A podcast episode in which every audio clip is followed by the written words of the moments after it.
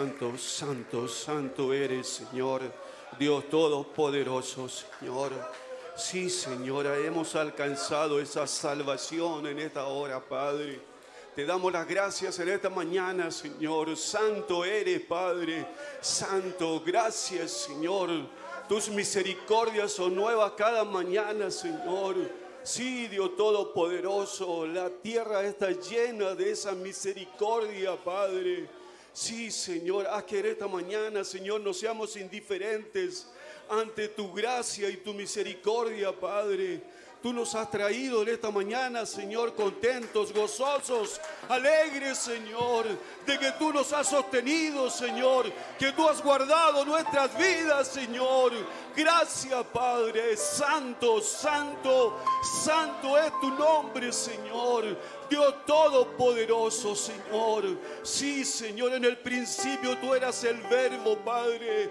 En el principio, Señor, tú eras la luz, Señor. Y esa luz prevaleció, Señor, sobre las tinieblas. Y estamos en la hora del atardecer, Señor, donde tú estás en medio de un pueblo, Señor. Un pueblo que está agradecido en esta mañana. Sí, Señor, estamos contentos. Estamos alegres, Señor, de que tú, Padre, nos has sostenido, Señor. Gracias, Padre. Gracias, Señor, Dios Todopoderoso. Te invitamos, Señor. Te invitamos a esta reunión, Señor. Tú dijiste, Señor, donde hubieran dos o más. Y tú sabes que aquí hay muchos creyentes que te aman, Señor. Sí, Dios Todopoderoso.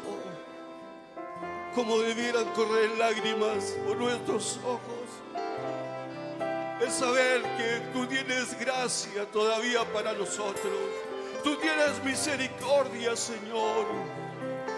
Padre, te dedicamos este servicio divino, Señor.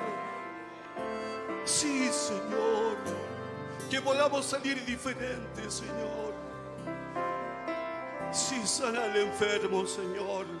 Libra al cautivo, Señor. Oh, Padre, que nuestros problemas sean resueltos en esta mañana. Sí, Señor. Oh, Padre, que un pueblo se vaya unido en esta mañana.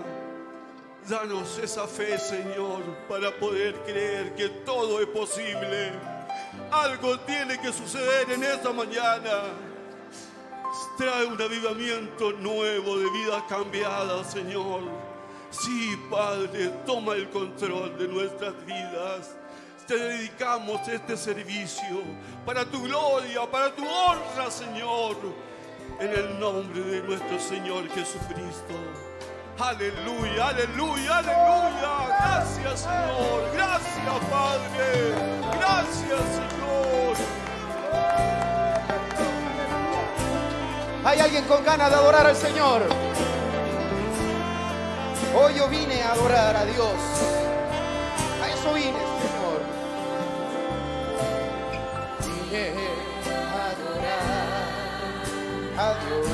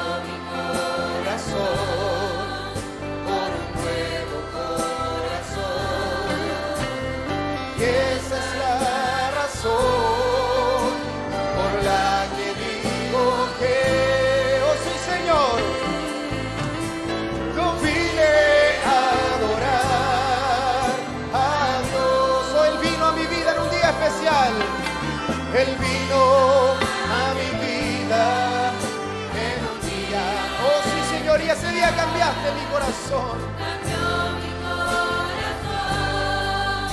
por un corazón. Y esa es la razón por la que digo que. yo vine a adorar a Dios. Puede decir las hermanas, vine a adorar a Dios quiere adorar al Señor, hermano, hágalo en su lugar. Oh, un suspiro de amor.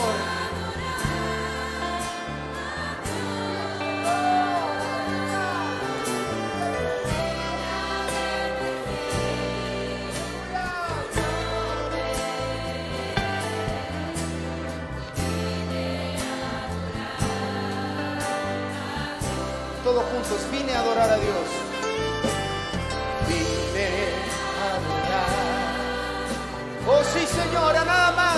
podría ser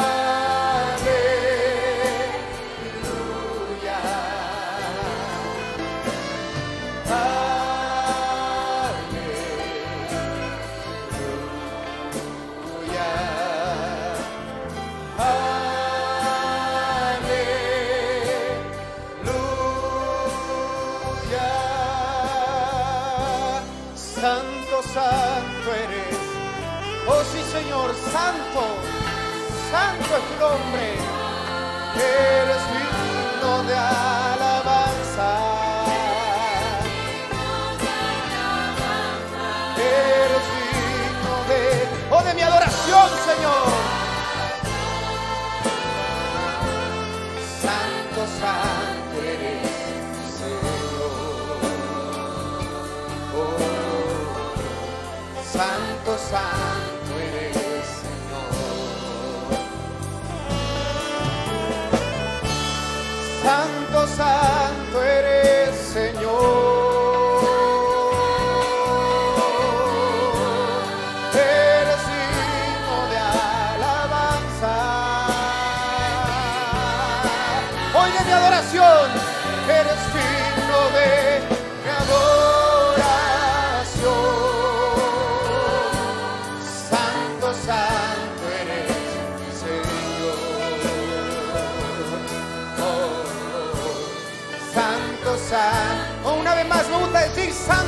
Señor.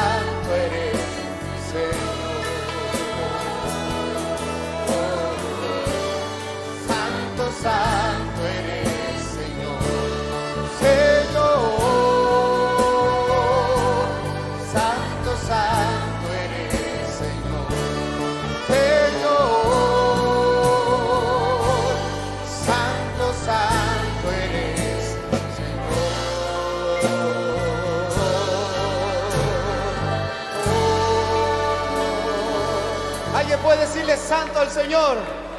No tiene una expresión de alabanza. Aleluya. Este es nuestro último domingo de este año. Es algo muy especial.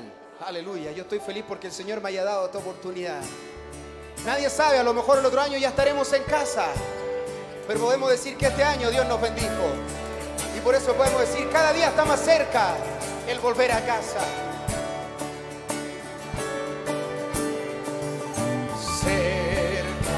Sí Señor, ya está. Es mi sentir cuando en su potestad mi Dios me llama a mí. Hoy sé, y sé que más allá. ¿Alguien tiene lágrimas? ¿Qué dice? Aleluya. Mis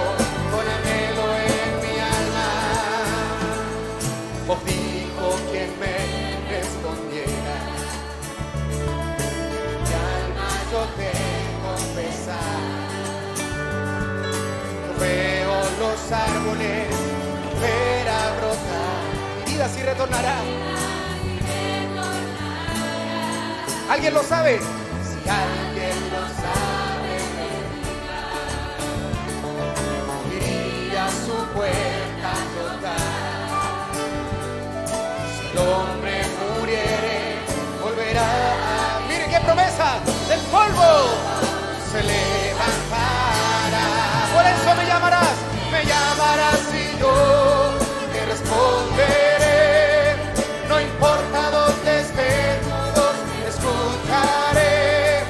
Y a medida que se acerca ese día, yo la guardo con anhelo. Que la música suene, adora al Señor.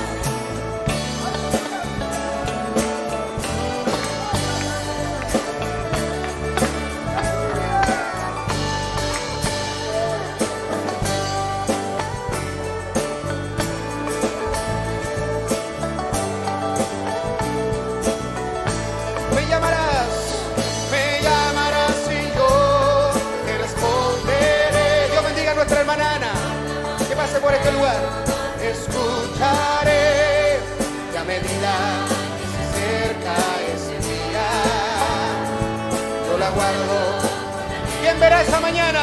Veré yo la mañana. Veré yo la mañana. Resu- Sí, Señor, yo lo veré.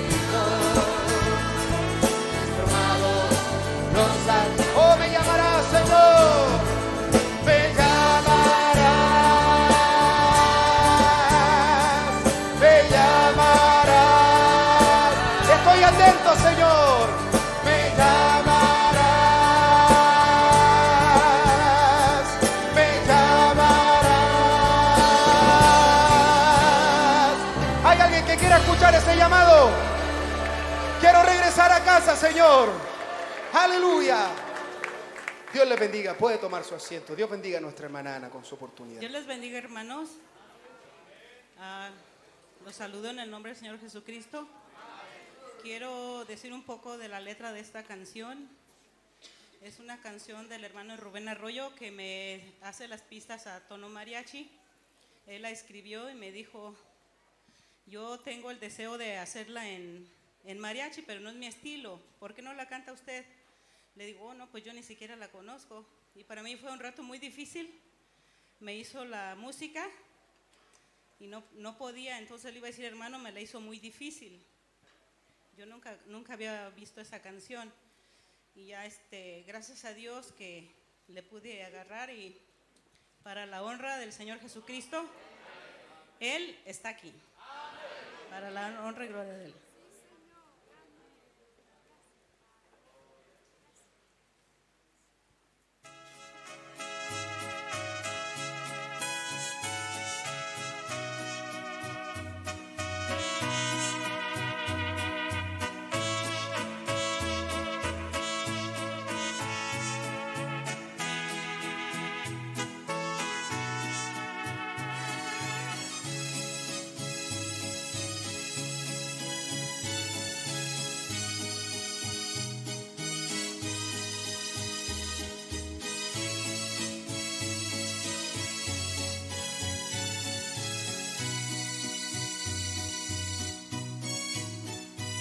Hay un Dios que todo lo puede, poderoso es.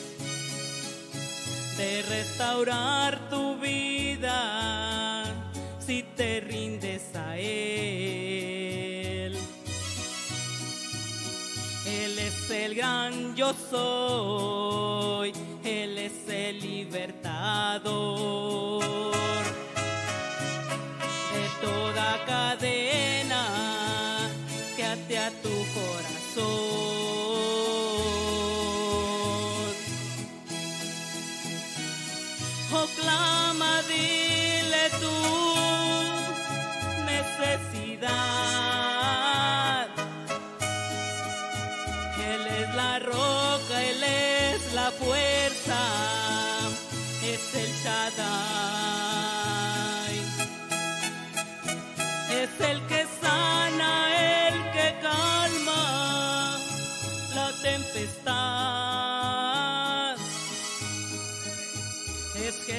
Cristo y entre nosotros está.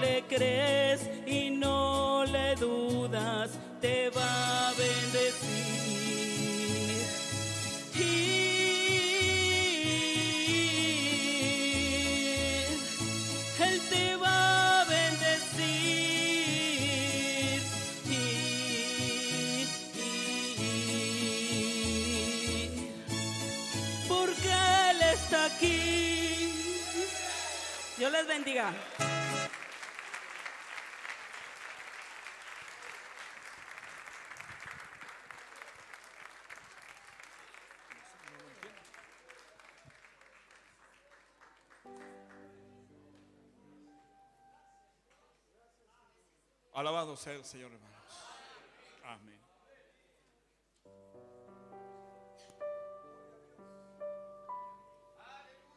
Feliz de estar en este último culto dominical de este año, alabando al Señor junto a ustedes. Amén.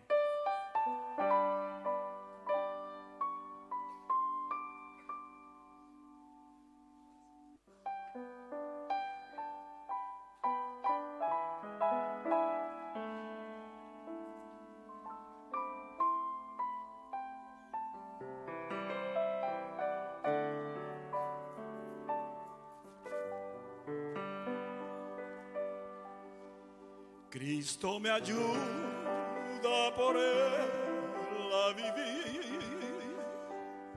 Cristo me ayuda por él a morir. Hasta que llegue su gloria.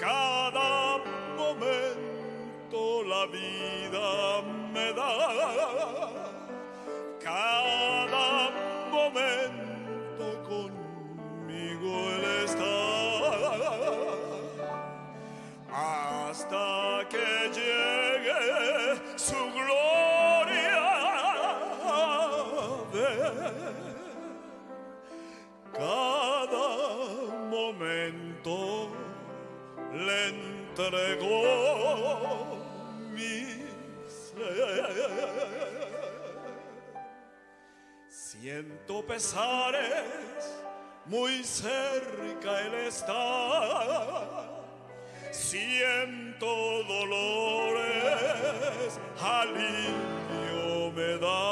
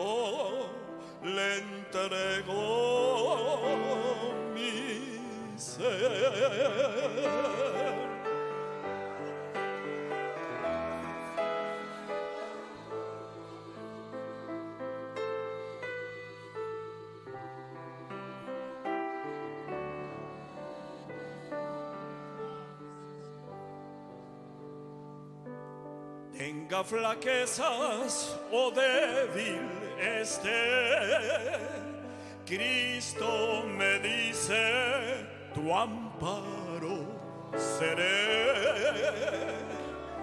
Cada momento en tinieblas o en luz, siempre conmigo está mi Jesús. Cantémoslo todo, ahí está. Cada momento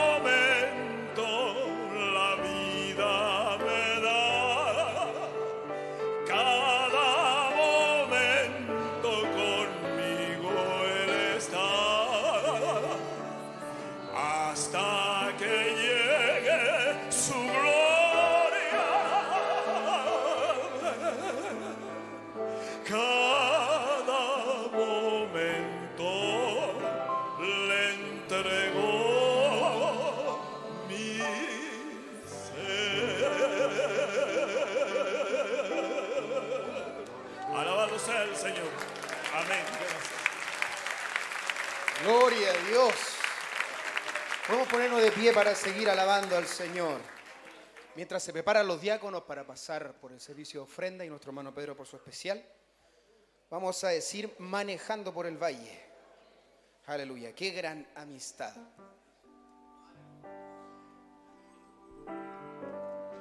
Manejando por el valle, meditaba sin cesar, agitado en un estado mental. No podía yo cubrir un gran vacío en mí y dejar que el Señor piense por mí. En eso estaba de pronto luego escuché que era un grupo que alababan al Señor.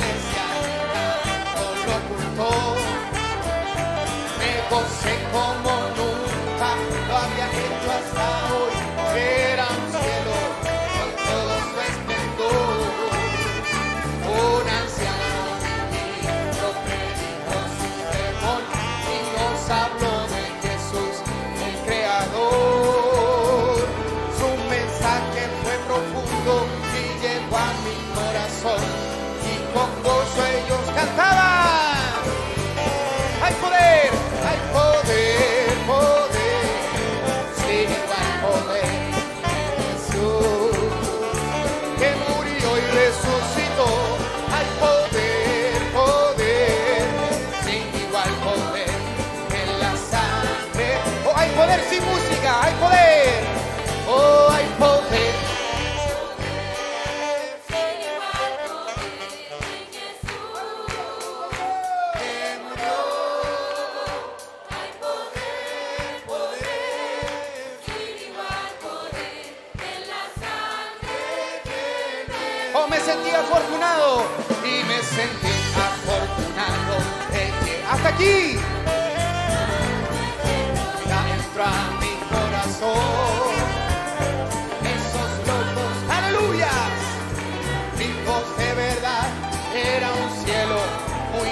ese lugar, asombrado de esa gente, como un niño me encontré y vacío se fue.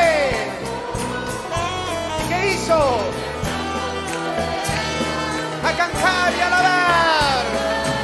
Que con su sangre me compró.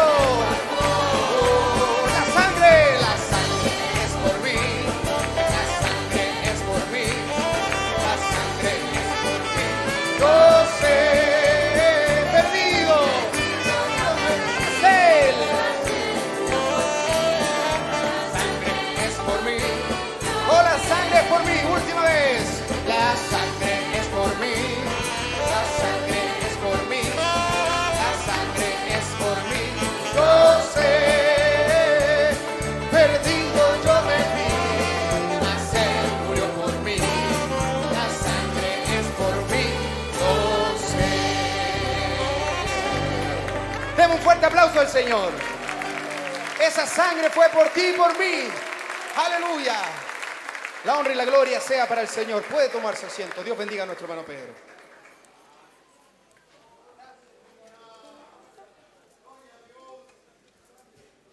Amén, Dios les bendiga. Les saludo en el nombre del Señor Jesucristo. Estoy muy contento, la verdad, de que el Señor me dé un nuevo día para poder venir a su casa y alabarle. El día de hoy eh, vengo ensayando hace algún tiempo un especial. Da la casualidad de que, de que no lo pude cantar cuando lo iba a cantar y lo voy a cantar ahora que nació mi hijo. Así que no, no sé cómo explicar, lo he conversado con amigos, no sé cómo explicar ese sentimiento que, que tuve al momento de, de tener a mi hijo en mi brazo y poder presentarlo al Señor. Este especial, esta canción, esta alabanza, la compuse hace ya mucho tiempo, como a los 18 años aproximadamente. Y cuando la compuse, era la sentía, me- gustaba, la cantaba, pero no me atrevía a cantarla porque sentía como que era una, como una osadía por el principio de la letra. Dice, nada importa de lo que venga, enemigos en contra de mí, yo seguro estoy, Él es mi tranquilidad, es Jesús mi seguridad. Pero lo sentía como que todavía no era una vivencia, algo real en mi vida. Y efectivamente no lo era, era un adolescente, era un niño. Fue hasta que pasó el tiempo y el Señor me hizo ser testigo real, fiel y verdadero, nuevamente, ya no como un niño, esta vez ya como un hombre casado, de que no importa lo que pase, si yo estoy seguro y confiando en Él, Él va a hacer lo que debe hacer, porque todo es hermoso en su tiempo. Y eso es algo muy, muy, no es fácil. No es fácil de decirlo y no es fácil de llevarlo, que todo es hermoso en su tiempo, porque no se refiere a las cosas hermosas de la vida. Se refiere a todo, a todo lo que nos pasa. Me pasó hace poco en, casa. Ustedes saben, mis hermanos, los que ya han recorrido un camino. Nació mi hijo, llegamos a casa y yo después de los accidentes que he tenido, la preocupación en mí se elevó al 100%. Un montón de miedo y cosas que el diablo te dice en tu cabeza que le van a pasar, que pueden pasar. Pero, ¿dónde está la victoria que el Señor nos da? Es que esas cosas solo bajan aquí, no pueden llegar acá. Llegamos a casa y mi esposa empezó con fiebre, le, vino una fiebre, sudaba frío, un calor horrible y ella sudando y tiritando. Yo solo fui y le pregunté si, si se acordaba de lo que Dios hizo con nosotros allá, si se acordaba de cuando viéndome a mí todo fracturado y quebrado, cómo es que a las dos semanas ya no tenía nada de eso. Cómo es que los mismos médicos se decían, wow, decían, hijo, tú eres un milagro, porque esto no, no, debió lo, no es lo que debió haberte pasado. Si se acordaba de eso, me dijo que sí, bien, le dije.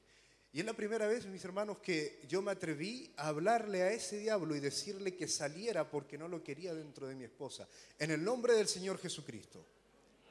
Fui, volví. Hermanos, no tenía fiebre. No tenía nada.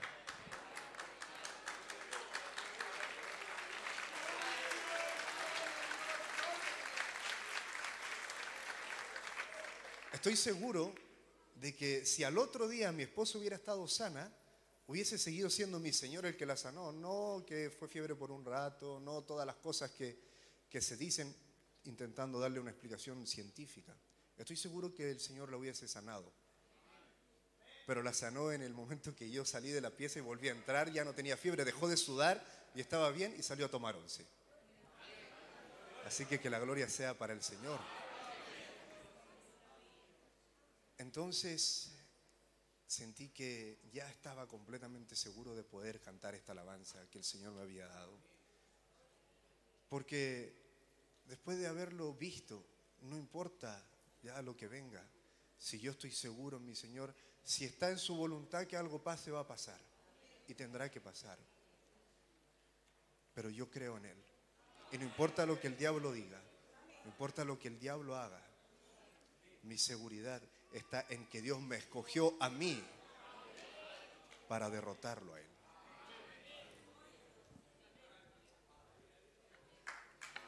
Dios les bendiga, hermanos.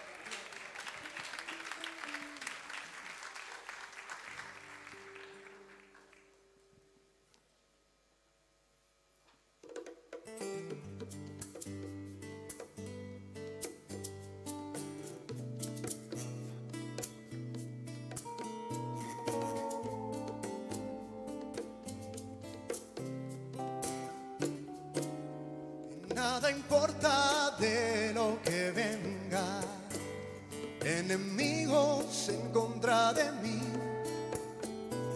Seguro estoy, Él es mi tranquilidad, es Jesús mi seguridad.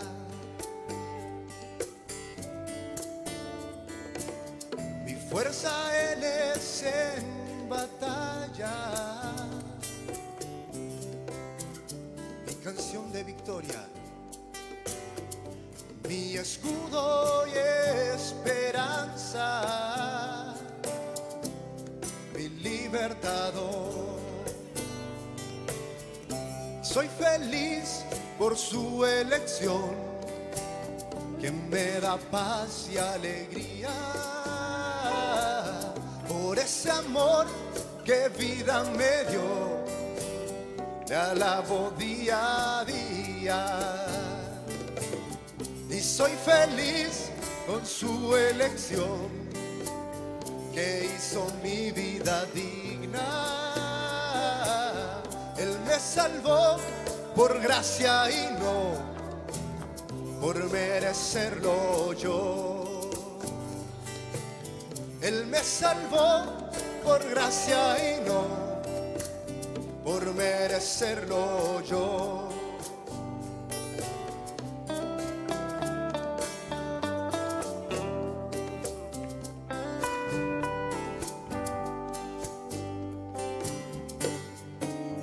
Y me refugiaré a su diestra, en su sombra yo descansaré, de su mano yo iré fuerzas no faltarán, con poder me librará.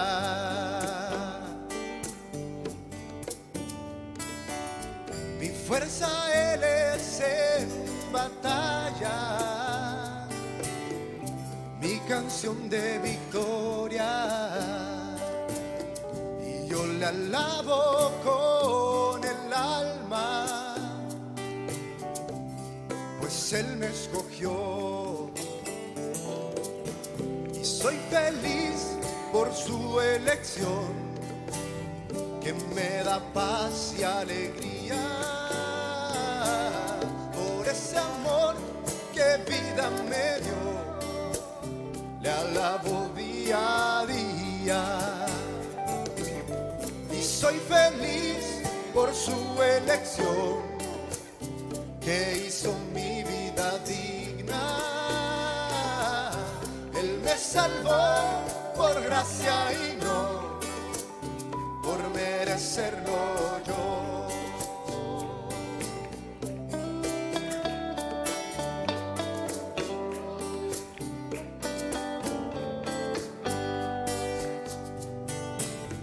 Y soy feliz por su elección que me da paz y alegría por ese amor que vida me dio. Le alabo día a día y soy feliz por su elección que hizo mi vida digna. Él me salvó por gracia y no por merecerlo yo. Él me salvó por gracia y no por merecerlo yo. Él me salvó por gracia y no por merecerlo yo.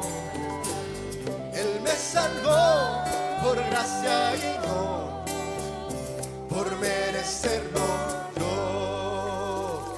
Que Dios les bendiga. Gloria a Dios. Este es un culto especial, es muy especial. Como vemos que después de esa fiesta que tuvimos de los 45 años todavía quedan rezagados. Tenemos mucho que agradecer y en este caso, en este momento, nuestro hermano John Kipayán con su familia quieren dar las gracias a nuestro Señor con un testimonio que Dios les dio a ellos. Así que podemos seguir engrandeciendo y dándole la gloria a nuestro Señor.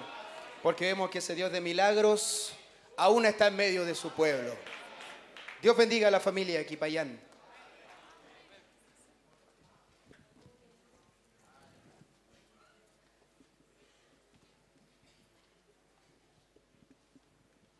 Gloria a Dios. Dios les bendiga, hermanos. Eh, les saludo en el nombre del Señor Jesucristo. Agradecido por la oportunidad que nuestro Señor nos da de poder pararnos para testificar de su gracia, de su amor día a día con nosotros. Y quiero saludarles con una cita que se encuentra en Isaías 53, el versículo 5. Dice, más el herido fue por nuestras rebeliones, molido por nuestros pecados, el castigo de nuestra paz fue sobre él, y por su llaga fuimos nosotros curados. ¿Por qué esta cita, hermanos? Porque eh, quiero contar un pequeño testimonio. Corría el año 2012 cuando mi esposa tuvo que ser intervenida con, por algunos diagnósticos, algunos eran muy serios. Eh, finalmente ella fue intervenida, pero para la gloria de Dios no fue todo lo que los médicos decían. Yo creo que Dios se paró por nosotros. Eh, hoy en día, eh, de- en este año 2019, en el mes de octubre, eh, mi esposa nuevamente empezó a enfrentar algunos problemas de salud. Tuvimos que llegar a urgencia dos veces. Uno de esos días fue el día 31 de octubre, que fue cuando hubo una Santa Cena acá. Y por esta causa no pudimos participar de la, de la Santa Cena, pero hubieron hermanos, hermanas que estuvieron orando, algún diácono que estuvo acompañándonos. Y para la, gloria de Dios la cosa estuvo bien. Conseguimos algunas horas médicas eh, porque los diagnósticos eran que, nuestra, que mi esposa tenía que ser intervenida. Conseguimos algunas horas médicas, a las cuales por situaciones usted- ustedes saben que el sistema de salud público es complejo y tuvimos que hacer algunos cambios. No entendíamos por qué, pero hoy hermanos entendemos el plan de nuestro Señor. Conseguimos una hora para el día martes 17 de diciembre, pasado este tiempo especial que Dios nos dio de aniversario. Realmente fue un tiempo maravilloso, pudimos sentir su presencia y después de todo eso no teníamos que enfrentar a nuestra realidad. Llegó el día 17 de diciembre, mi esposa fue al médico. Perdón, hermanos. Mi esposa entró, el médico la examinó y dijo, aquí ha pasado algo. No hay nada. El mal que tú tenías no está. Yo sé que fue mi Señor, hermano. Toda la gloria y honra para mi Señor Jesucristo. Yo, hermano, trabajo en salud y sé, hermano, lo difícil que es que los médicos reconozcan que hay un Dios. Pero yo creo que mi Señor estuvo ahí y Él tomó el control. Para la gloria de Dios, mi esposa está sana. Ella no tiene que ser intervenida. Toda la gloria y honra es para mi Señor Jesucristo.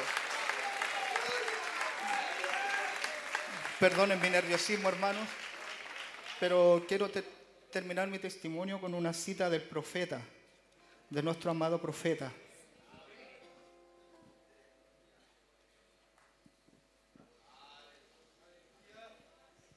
En este, en este pequeño librito que se llama Pensamiento de Sanidad, hay un extracto del mensaje, entonces llegó Jesús. en donde nuestro profeta dice, amigos, deseo decir esto, yo no soy un sanador, yo no puedo sanar a la gente, yo no creo que exista ningún hombre, doctor, hospital, ni medicina que pueda sanar a la gente. Yo creo que la sanidad solamente está con Dios. Ahora, dice, un médico puede mover una obstrucción, puede fijar un hueso, sacar un diente, quitar un tumor, pero eso no sana. Eso sencillamente quita lo que molesta. Dios obra la sanidad. Sanidad es creación. Es para crear y reconstruir. Y ninguna medicina puede reconstruir su cuerpo. Solo Dios puede reconstruir. Correcto. Dios es el que sana. Ese es mi testimonio, hermano. Dios les bendiga y no podía dejar de pensar, hermano, en que nos hemos sumado a- una lista grande de victorias que Dios nos ha dado, como el caso de nuestra hermana Rebequita, de nuestra hermana Gloria Salazar, de nuestro hermano Pedro Emán, de nuestra hermana Nancy Ponce, nuestro hermano Gabriel Calderón. Son más las victorias, hermanos. Dios les bendiga, ese es mi testimonio. Gracias al Señor, amén.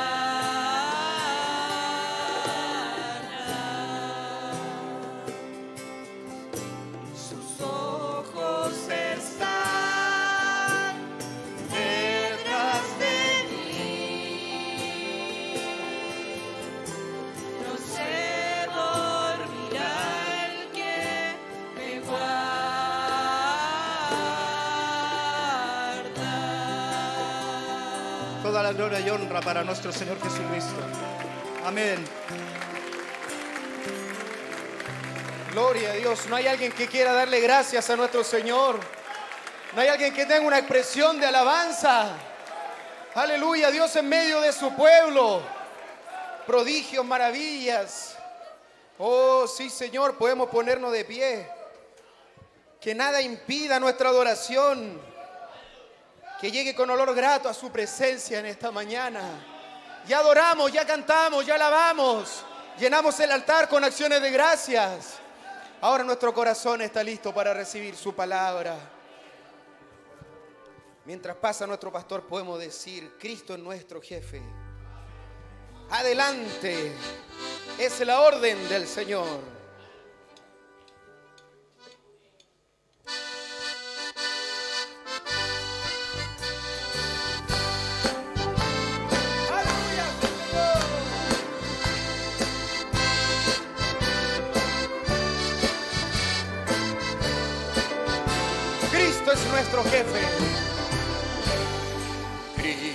Es nuestro jefe.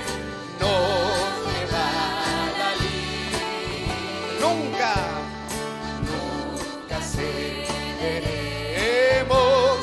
Cielos dice ir. En su justa causa se suele. Oh, pero más le seguiremos fiel.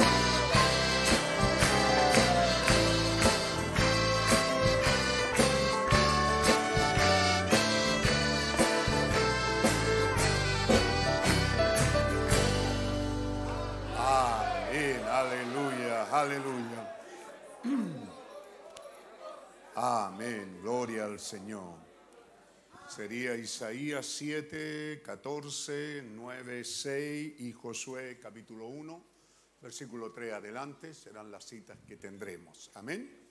Les saludamos en el nombre del Señor Jesucristo, dando gracias por este buen y maravilloso tiempo que nos ha tocado vivir y todo tiene un motivo por qué bendecir a Dios.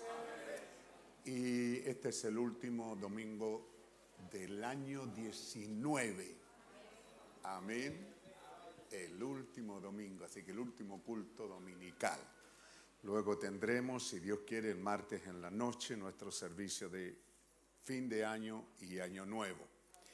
Así que este es el último domingo y al estar aquí, yo creo que todos felices, sonrientes, de que sin importar lo que pasó durante esta temporada, los altos y bajos, tropiezos, caídas, lo que sea, pero por la gracia de Dios estamos aquí en esta mañana.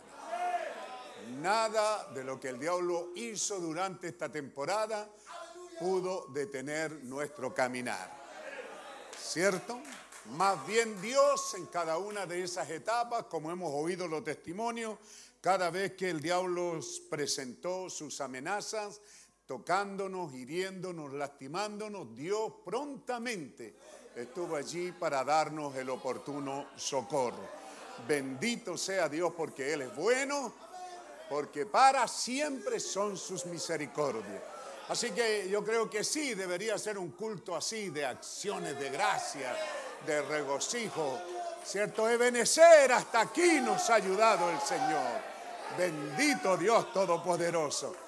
Puede que tenga la- la- las canillas todas machucadas, ¿verdad? El diablo pegando sus patadas en las canillas para votarnos, pero no ha logrado hacerlo.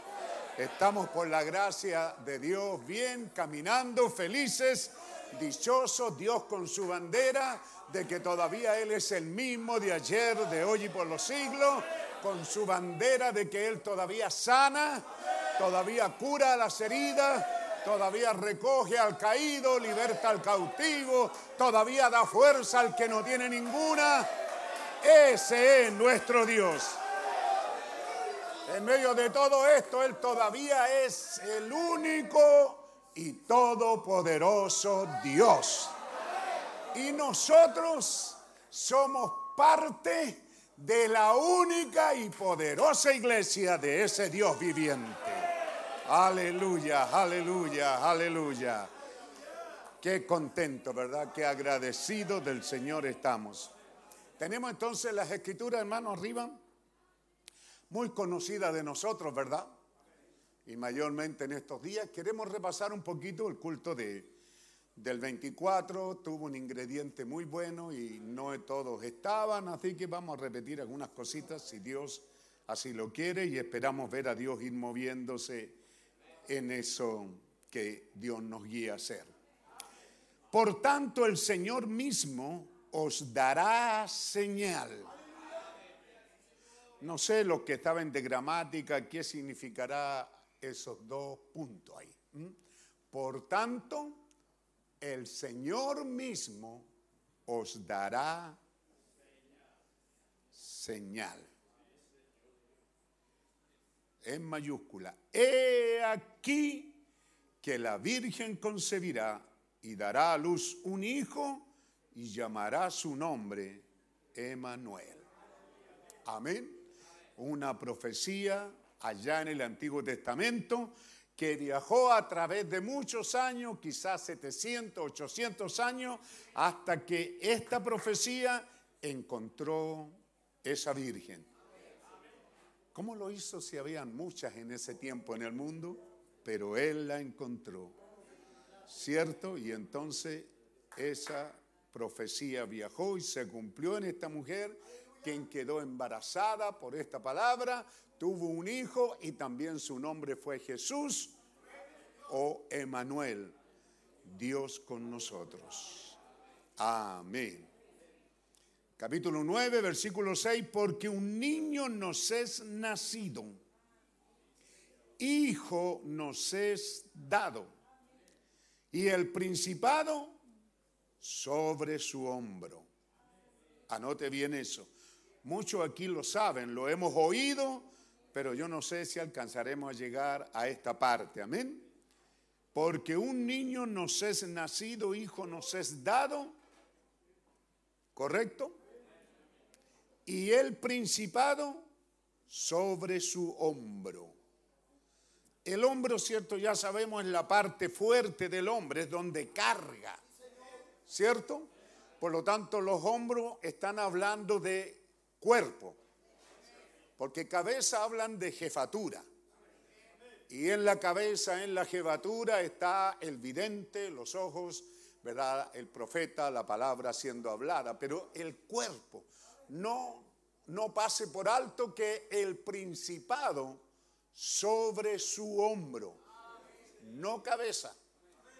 En alguna parte cargan en la cabeza las cosas, ¿verdad? Sobre todo las mujeres por allá, por la India, no sé dónde, ¿qué es? África, ¿cierto? Así que es importante que usted vea que esto es sobre su hombro. Y hombro, esta parte está hablando de cuerpo. ¿Correcto? Y llamará su nombre admirable, consejero, Dios fuerte, Padre eterno, príncipe de paz. Amén.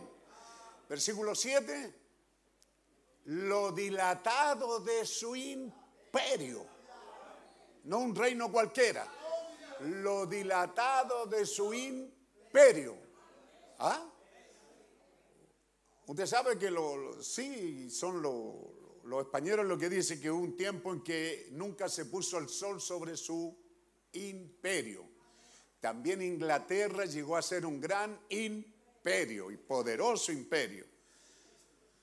España fue un imperio poderoso, sanguinario, terrible, pero aquí se encontró con unos mapuches y no los pudo vencer.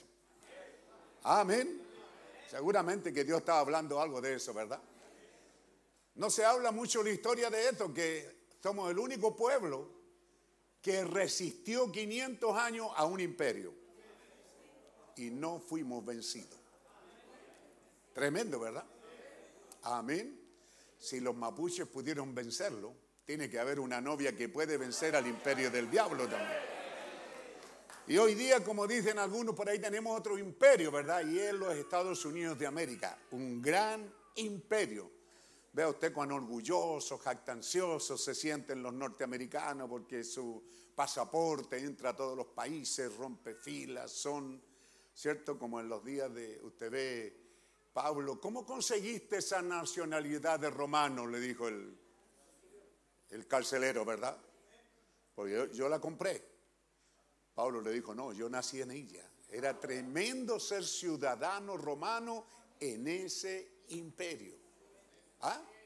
Es para que usted tenga una idea que lo dilatado de, este, de este niño que habría que nacer y que el principado está sobre su cuerpo, lo dilatado de su imperio y la paz no tendrán límite. Sobre el trono de David, sobre su reino, disponiéndolo y confirmándolo en juicio y en justicia desde ahora y para siempre, el celo de Jehová de los ejércitos hará esto. Es irrevocable, hermano. No hay manera de que usted pueda decir de que esto hay un cambio. No, Señor. El celo de Jehová de los ejércitos hará esto. Amén. Así que ahora nos vamos a Josué.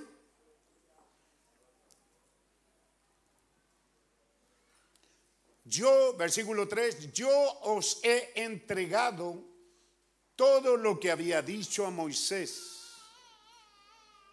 Yo os he entregado todo lo que yo dije a Moisés. Todo.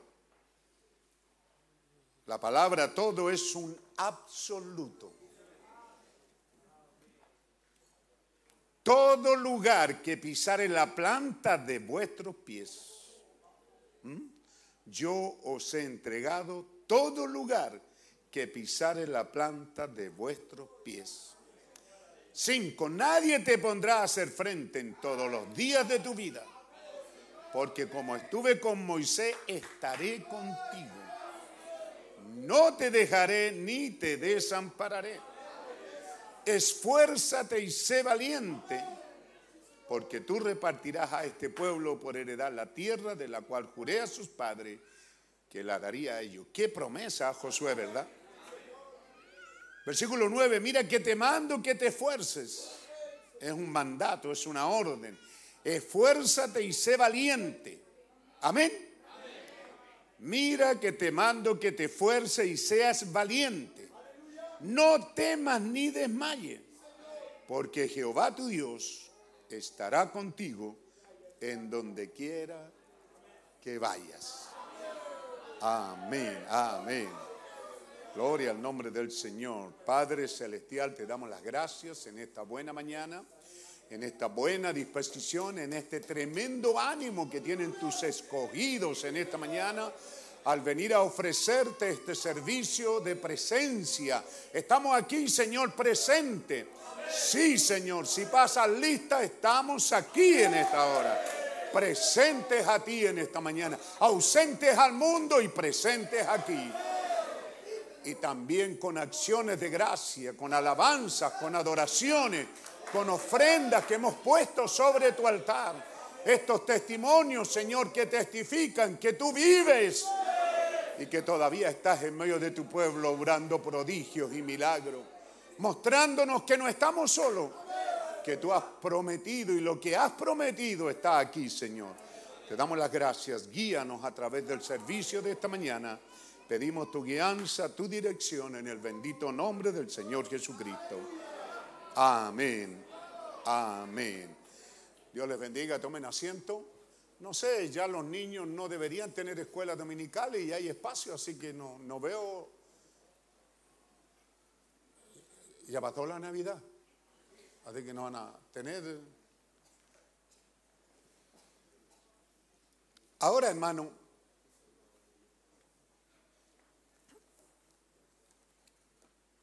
qué bueno es, dice el hermano Branham en ¿Por qué, por qué pequeña Belén?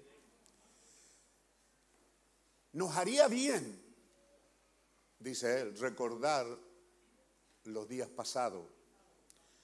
Nos haría bien recordar los tiempos de nuestra juventud. Nos haría bien recordar cómo Dios a través del camino nos ha ayudado, guardado y sostenido. Nos haría bien. David estaba allá arriba, dice, en medio de la sequedad del desierto, en medio de la batalla estaba muy frustrado. David frustrado, frustrado. ¿Esa es la palabra? Frustrado. ¿Ah? Estaba frustrado. Porque allí tenía a los filisteos que estaban asediándolo para atacarlo. Y a este otro lado tenía a Israel con su rey Saúl amenazando. Qué terrible hora estaba viviendo David. No lo podía entender porque él podía recordarse que Dios lo había ungido. Él no había buscado esto. Dios lo había ungido para ser rey de Israel. Y ahora andaba con un grupo de, de renegados para el mundo, ¿cierto? Con, un, con una pandilla, quizás como de 400 guerreros y estaba ahí en medio de dos ejércitos. ¿Ah? Los filisteos que estaban amenazándolo e Israel con Saúl al otro lado. Y él estaba ya en la parte más seca del desierto, sin recursos, con aguas añejas cargando sobre sus odres y cosas. Es donde él deseó esa agua fresca de Belén. Porque empezó a pensar, Señor, qué día más tremendo estoy viviendo. Asediado por los míos y por mis enemigos. A veces estamos así. Los peores serán los de tu casa. ¿Cierto? A veces estamos así, a veces las peores batallas son entre nosotros mismos. Qué tremenda frustración. Así dice David frustrado. Porque cada ejército estaba en sus fuentes de, de, de, de, de verdes prado y pasto para sus animales y alimento para ellos y agua y el otro también. Y él estaba ahí sin recursos, siendo amenazado por el enemigo. Y entonces él miró que allá a lo lejos estaba Belén y más se frustró todavía porque allí estaba su hogar paternal, donde había él nacido, su papá, su abuelo y su tatarabuelo, quienes habían fundado esa ciudad, y estaba bajo el poder del enemigo. Pero aún en medio de eso él se abrió camino y comenzó a, a recordar cuando él cantaba, Jehová es mi pastor, nada me faltará. Jehová es mi pastor, nada me faltará. Dice, él, él, él estaba, se acordó cuando era un niño cuidando las ovejas de su padre. Y al acordarse de eso, se acordó de lo que cantaba. Qué buenos tiempos de la juventud. Ya los viejos no cantamos. ¿Cierto? Pero qué buenos tiempos era cuando estaba joven y cantaba. Y empezó a acordarse. Y también me acuerdo cuando estando cuidando las ovejas de mi padre, vino un lobo a arrebatar una oveja y yo lo perseguí, lo amenacé y lo maté. Y rescaté la oveja. Qué buenos tiempos eran esos, ¿verdad? Qué buenos tiempos eran cuando vino un oso, un león, y también lo ataqué y lo maté. Eran tiempos de victoria. Y ahora estoy aquí frustrado. ¿Qué tiempo pasamos a veces, verdad? Como derrotados, como que, como que en nuestra mente nos preguntamos, pero que está bien que yo reciba ataques del enemigo, pero de mis amigos. ¿Ah? Está bien que yo esté en guerra con el enemigo y el enemigo busque de todas maneras rodearme, acosarme, enfermearme, atacarme, pero que a veces también esté atacado por familias cristianas, por hermanos. Era, era- era una situación terrible, ¿verdad? ¿Usted ya tiene el cuadro? Para que no avancemos mucho en ello, pero ve, en medio de ese cuadro él empezó a acordarse que sí, estoy ahora cansado, sediento, pero hubo un tiempo en que él me ungió. Sí, él me llamó. ¿Qué tal si recordamos eso? Dice el profeta. Qué bien les haría a los católicos acordarse de lo que ellos dicen de esa iglesia primitiva, cuando tenían una edad apostólica, los enfermos sanaban, los cautivos eran libertad. Eso es lo que ellos dicen, ¿cierto? Que ellos eran esa iglesia, en que bautizaban en el nombre del Señor Jesucristo. Qué bien le haría a los bautistas recordar sus días juveniles y mire dónde están ahora esos sistemas. Qué bien le haría a los pentecostales y nosotros en esta hora no tenemos nada que ver con ello, así que pero nosotros nos aplicamos, qué bien nos haría a nosotros también. Recordarnos esos buenos tiempos que Dios hizo grandes cosas con nosotros.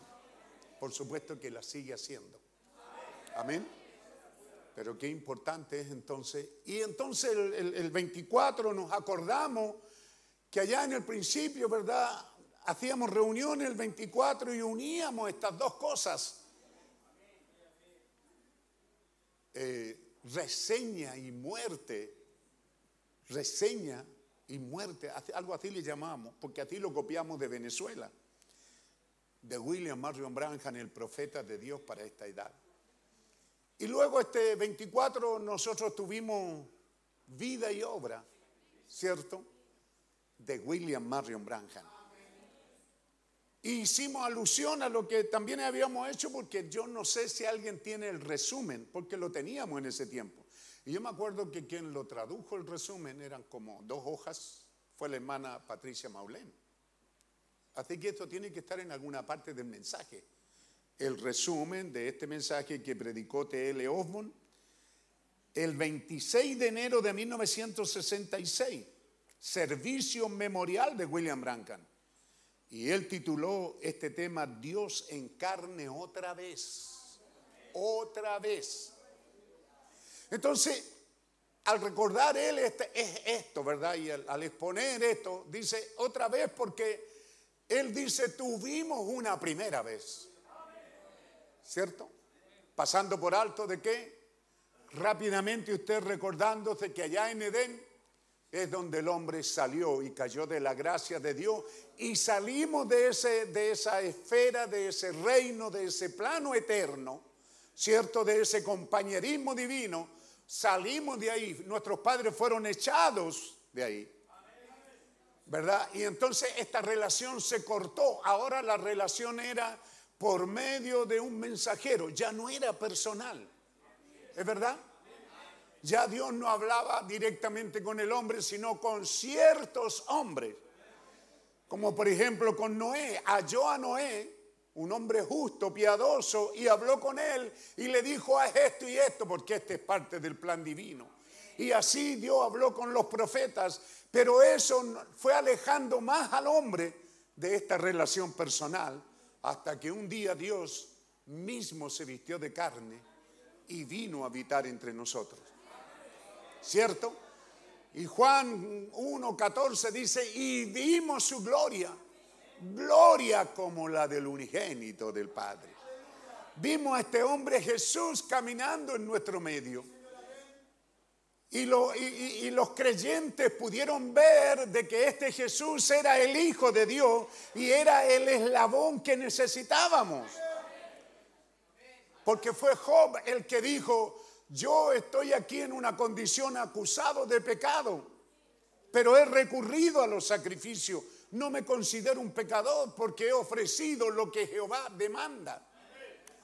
Pero más que ese sacrificio, dijo Job, yo necesito un hombre, un hombre que separe entre un pecador y un juez. Necesito un hombre ahí, un hombre que pueda tener acceso a Dios y que se tome de la mano de Dios. Un hombre que haya gracia con Dios. Un hombre que tenga acceso a Dios. Un hombre que tenga conexión con Dios y que tomado de Dios extienda su mano y tome la mano de un hombre caído. Yo, yo no necesito religión, no necesito iglesia, no necesito paganismo ni idolatría. Lo que necesito es un hombre, escuche bien, un hombre que tenga entrada a Dios, un hombre que esté de la mano con Dios, un hombre que sea amigo de Dios, un hombre que esté en conexión con Dios, un hombre que no ha roto el compañerismo con Dios pero que ese hombre tenga misericordia y extienda su mano a este hombre que está caído sin conexión con Dios. Y ese hombre fue Jesús. Algunos lo vieron que él era ese hombre. El Senedrín, el principado, el generalato, el obispado, el papado, como quiera llamarlo, en las palabras de Nicodemo, ¿verdad? Le dijeron a Jesús, nosotros sabemos que tú vienes de Dios. Ellos vislumbraban que este hombre tenía gracia con Dios, tenía contacto con Dios. Este hombre no tenía que pelear ni gritar, sino que este hombre hablaba y su voz podía alcanzar cinco mil en un cerro, lo cual es imposible. Su voz podía viajar y alcanzar al pecador, al enfermo, sanarlo, aliviarlo, compadecerse.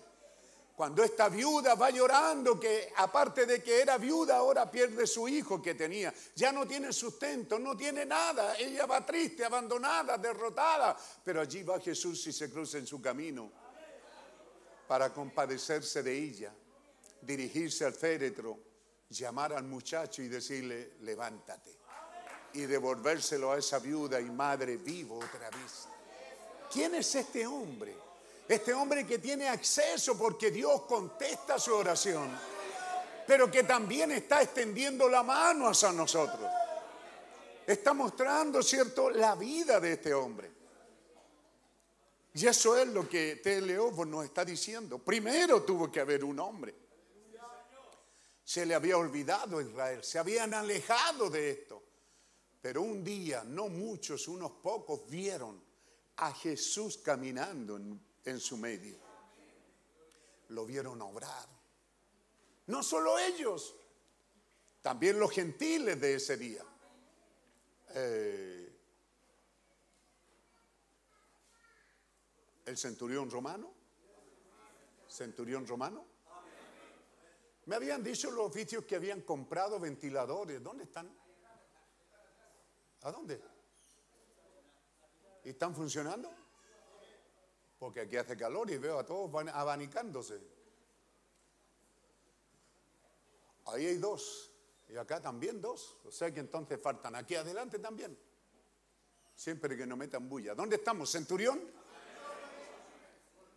¿Cómo esta influencia, esta vida de Jesús? Solo piense en esto, hermano. Por favor, en esta mañana al entrar, la vida hermosa de Jesús. ¿Ah?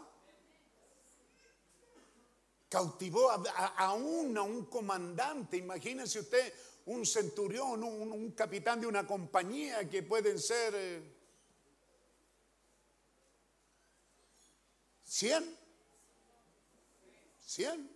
Centurión 100, pero yo estaba pensando en una compañía militar. En ese tiempo, más o menos éramos 100, en el año 1965, cuando yo hice el servicio militar, éramos 130. Y el, y el, y el comandante de esa compañía, ¿cierto?, era un capitán. Y el que lo segundaba era un teniente. Y luego los sargentos y cabos estaban a cargo de las secciones y cada sección era de 30 personas. Entonces, para que entienda este centurión hermano, preparado con doctrina para matar, para la batalla, cómo fue influenciado por esta vida. Fue tan influenciado con esta vida de Jesús que él no tuvo la más remota idea de que Dios contestaba la oración de ese hombre. Que ese hombre contaba con todo el respaldo del cielo. Estamos hablando de su Salvador Jesucristo, hermano. Así que yo creo que este será fuerza suficiente para vencer el cansancio y la soñolencia. ¿Ah? Él fue influenciado de una manera poderosa. Se allegó a los lo judíos, estaba informado de lo que pasaba dentro de la esfera de, la sinagoga judía, conocía a las autoridades en esa sinagoga que eran rabinos, sacerdotes. ¿Eh? Él, él, él, siendo un capitán no iba a estar familiarizado con, la gente común, estaba familiarizado con esta gente, con, con, la gente, con la gente, ¿verdad? ¿Ah? Con eso es con lo que él tenía roce. Pero aún en medio de eso, la influencia de Jesús llegó a romper eso. Él lo vio en ese medio ambiente de su, de su estatura social y económica en la que él estaba, ¿cierto? Siendo un comandante, se reuniría con el alcalde, con, ¿ah? con el obispo, con los pastores, con la jerarquía. Por eso cuando tuvo necesidad recurrió a ellos y les dijo, y no recurrió a cualquiera. Yo creo que él iba a esas reuniones, no sé de qué manera, ¿verdad? Y los conoció. Y sabía de entre todo ese grupo quiénes eran los que encubiertamente, secretamente, estaban oyendo a Jesús. Nicodemo, Jairo, ¿ah? Arimatea. Entonces, habían unos que encubiertamente, no se olvide que Jairo era un pastor, era un pequeño rabino de una pequeña sinagoga quizás. Entonces él, no fue a, a, los incrédulos ahí que cuando debatían de Jesús eran contrarios. Él se acercó a los que eh, tenían un acercamiento y les dijo, yo tengo una necesidad. Pudieran ir donde este hombre y decirle que tengo un, un siervo enfermo, si él puede hacer algo por él. Y ellos fueron de la manera correcta. ¿Se da cuenta que tiene que haber sido potente la influencia de este hombre? Esta vida de Jesús no puede haber sido cualquier vida. Aun cuando Isaías dice sin apariencia para lo que lo deseemos, no tenía una estatura sensual, no tenía una estatura ¿Eh? ¿Cómo dirían hoy día? Esto, Adonis que hay por ahí o como quiera llamarle. De la televisión, no, no era. No tenía apariencia humana que, que, produjera un despertar sexual en las mujeres. No, Señor. Tenía un porte santo. Pero no pasaba desapercibido para los que estaban cerca. Entonces usted conoce toda la historia, cómo este centurión manda a estos ancianos, los ancianos le dicen a Jesús y le dan cuenta que este centurión es un hombre bueno, es digno de ser oído. Jesús dice, entonces vamos para allá. Pero cuando van, el centurión fue advertido por un soldado, por alguien, ¿verdad? Que estaba de guardia allá afuera y le dijo, Señor, eh, eh, el rabino viene para acá, el hombre Jesús. Él dijo, no.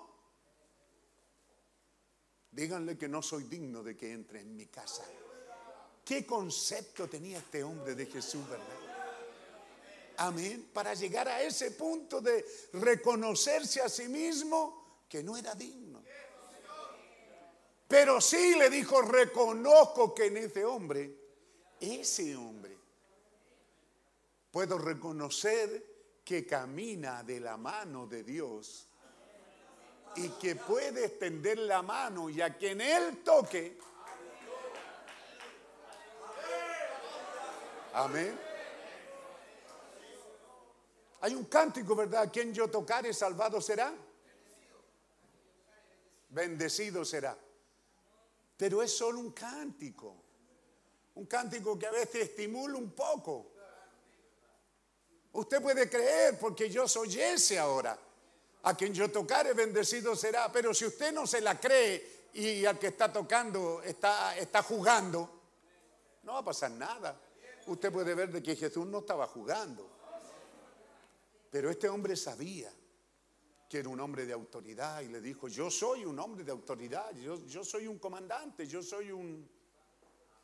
¿Cierto? Tengo a cargo una compañía de 100 hombres y le digo a ese soldado, párate en esa esquina y si alguien le da el santo y seña y si no, bala con él. Y este hombre lo hace. ¿Cierto? Pero también tengo siervo a quien le pido algo y ese hombre corre y le pido un vaso de agua, corre y me trae un vaso de agua.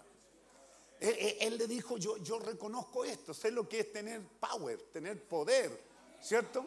Tener autoridad, tener, ¿qué más? En la casa cuando usted es de plata, ¿qué, ¿cómo le llama? Tengo empleados que van y vienen. ¿Qué? Bueno, aquí no hay muchos de esos, no hay. Somos más bien todos empleados. ¿Ah? Pero ve, él reconoció eso. Yo, tengo gente ahí a quien le pago y si le digo a alguien tráeme algo, corren y lo traen, porque para eso estoy pagando. Soy hombre de, ¿cierto? Tengo, tengo poder sobre mí. Este hombre lo reconoció. Que Dios nos ayude a nosotros a reconocerlo. Y Teleofo está citando eso, cómo Dios nos dio un hombre que nos recordó que allá atrás Adán caminó con Dios. Nos recordó. Y ese hombre que caminó entre nosotros, su nombre es Jesús. ¿Correcto? Y Él caminó entre nosotros y lo vimos haciendo bienes, haciendo milagros. Pero no milagros por exhibir, sino milagros donde fueron necesarios. Donde había un, enfermo como el que está ahí en el estanque, ¿verdad? 30 años ahí, 38 años, pero no alcanzaba a llegar al agua. Otros llegaban antes. Pero ¿cómo es que Jesús va ahí se compadece? Esa es compasión, no le importó los demás. Él solo fue guiado por el Padre. Este Jesús se caracterizó porque Él hizo solo lo que estaba escrito de Él. ¿Sabía Él lo que estaba escrito? Sí sabía porque Él era la palabra. Usted y yo no lo sabíamos, por eso recibimos un ángel en esta edad, un mensajero que nos viene diciendo quiénes somos nosotros y qué debemos de hacer. Pero Él era el verbo, era la palabra, Jesús sabía lo que tenía que hacer en cada paso. Él sabía, yo, el Padre obra y yo obro. Yo veo que el Padre me señaliza con el dedo y yo voy. él iba por un lugar y vio que el padre le dijo, ve a Samaria. Y él fue a Samaria, quizás se sentó ahí al lado de una piedra y esperó porque Dios le dijo, tienes que estar en Samaria. Hay una mujer que en un ratito más va a salir, va a llegar aquí, tú vas a hablar con ella porque ella es una hija mía. Así que Jesús es caracterizado porque todas sus obras fueron lo que el Padre le mostró que hiciera o lo que estaba escrito de él. Pero Teleofón dice, pero nos habíamos olvidado. En dos mil años el sistema católico protestante se fue por un lado, las iglesias, las religiones. Usted puede decir, muchas veces leemos el día y decimos, oh, los pastores son unos sinvergüenza. Pero nos dicen que las iglesias son una sinvergüenza. ¿Ah? Porque muchas veces, ¿cómo es el dicho? Pero si le das de comer al chancho. ¿Hay un dicho por ahí? ¿Ah? Son las iglesias las que endiosan a un hombre y lo, elevan a un lugar que no corresponde. Es verdad que Dios tiene hombres de Dios en todo lugar. Pero la iglesia es llamada a orar y a estar vigilante. Tiene un arma poderosa para regular y controlar al pastor y es la oración. Dios contesta la oración de su pueblo. Aleluya. Entonces ven, nos habíamos olvidado. Vino Lutero, nos recordó algo, pero al poco tiempo otra vez estaban en la iglesia, cayendo otra vez en denominación. Los luteranos salieron de una gran organización, pero antes de que muriera Lutero ya estaban organizados. Luego vino Juan Güell de 1700 y tanto, salieron de, de, de, de, esa denominación fría que había muerto la luterana, pero poco tiempo antes que muriera el mensajero ya estaban otra vez organizados. La iglesia metodista no era lo que era. Y de ahí salieron los bautistas y de ahí salieron anglicanos hasta llegar a los pentecostales. Los pentecostales dicen que tuvieron un encuentro con Dios, que hablaron en lengua, profetizaron. Todo eso es verdad, pero no se preocuparon de ver qué estaba escrito y qué no estaba escrito. Y comenzaron a decir, tenemos la sana doctrina, y la sana doctrina para ellos es Padre, Hijo y Espíritu Santo, y ese es, es un paganismo, es una idolatría. No hay tres dioses, hay un solo Dios. Oficiando de diferentes maneras porque Él necesitaba venir a nosotros y revelarse. ¿Cómo podía Dios revelarse siendo Él tan grande a gente tan finita como nosotros? No podía hacerlo, pero entonces Él tuvo que tomar el lugar de un hijo para venir a vivir entre nosotros. Tuvo que tomar ese lugar. Amén para que hubiera este, este, acercamiento, porque Dios siendo tan grande, llena el espacio, tiempo, eternidad y se desborda por los lados. ¿Cómo ese ser tan grande se habría de revelar a gente tan baja y pecaminosa y tan pequeña como nosotros? Pero entonces Él halló la forma y fue viniendo en el nombre de un hijo.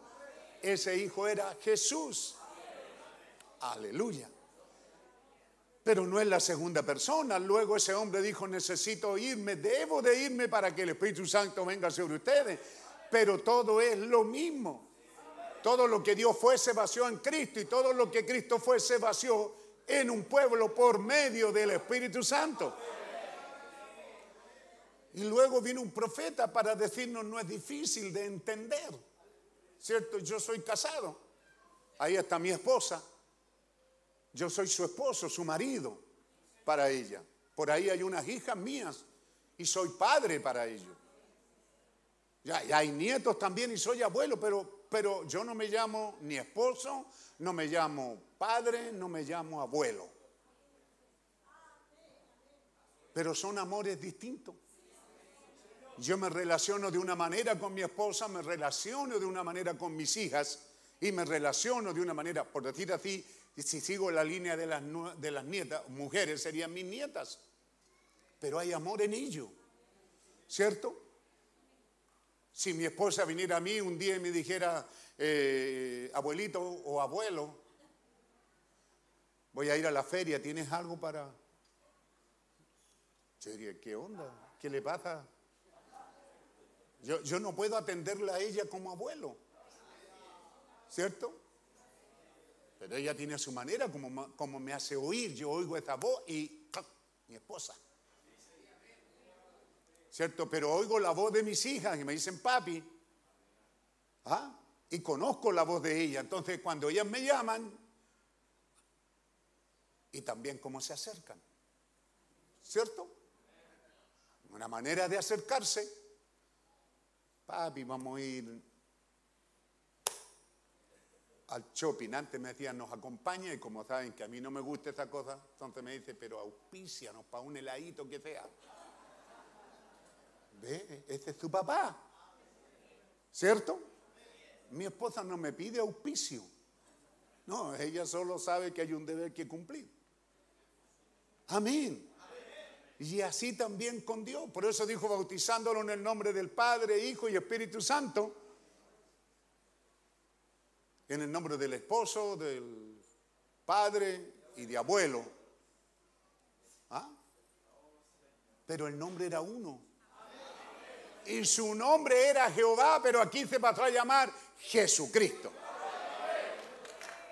Entonces por eso que Pedro y los apóstoles lo entendieron. Las religiones siguen diciendo Padre, porque eso dice Mateo 28, 19. Sí, pero Pedro en Hechos 2.38 dijo, arrepentíos y bautícese cada uno de vosotros en el nombre de Jesucristo. Porque el nombre que nos ha sido dado es Jesucristo. Es importante porque tenemos visitas, no se olvide. Usted solo diga amén si es bautizado y dígalo con gozo, de tal manera que si yo no soy bautizado, quede mirando, y que feliz está este tipo, realmente algo pasó con él. ¿Ah? Yo, quiero ser uno, quiero tener eso que él tiene. Porque algunos están durmiendo y nos dicen, "Ah, están ahí. El nuevo lo que está mirando, e- e- e- este no puede decir que es cristiano. No dice ni amén. Por lo menos a mí no me convencería. Amén.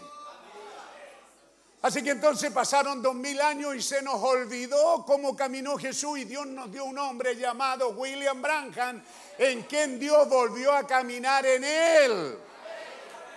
Y la vida de William Branham es un reflejo de la vida de Jesús.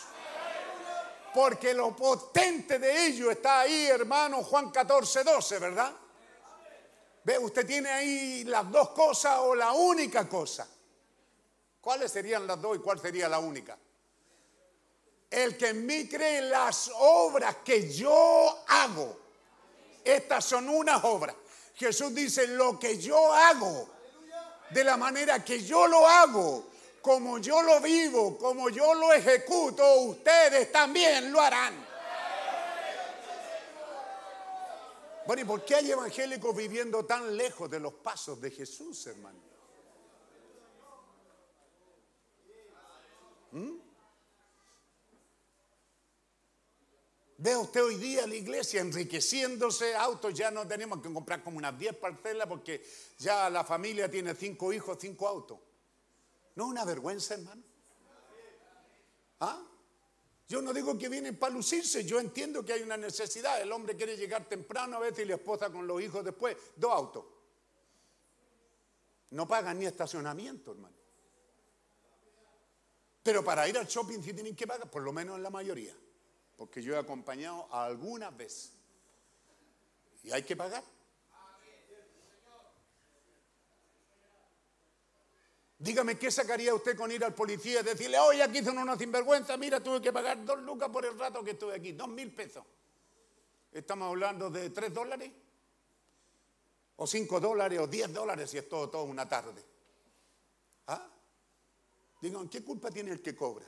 ¿Qué culpa tiene el que está en la barrera a veces? ¿Qué culpa tiene la gente que lo está orientando? Pero hay gente que se quiere desquitar con ello. No, si usted tiene que mirarse al espejo y retarse, ¿para qué fue a meterse ahí? Pero no tiene por qué cargar con otro.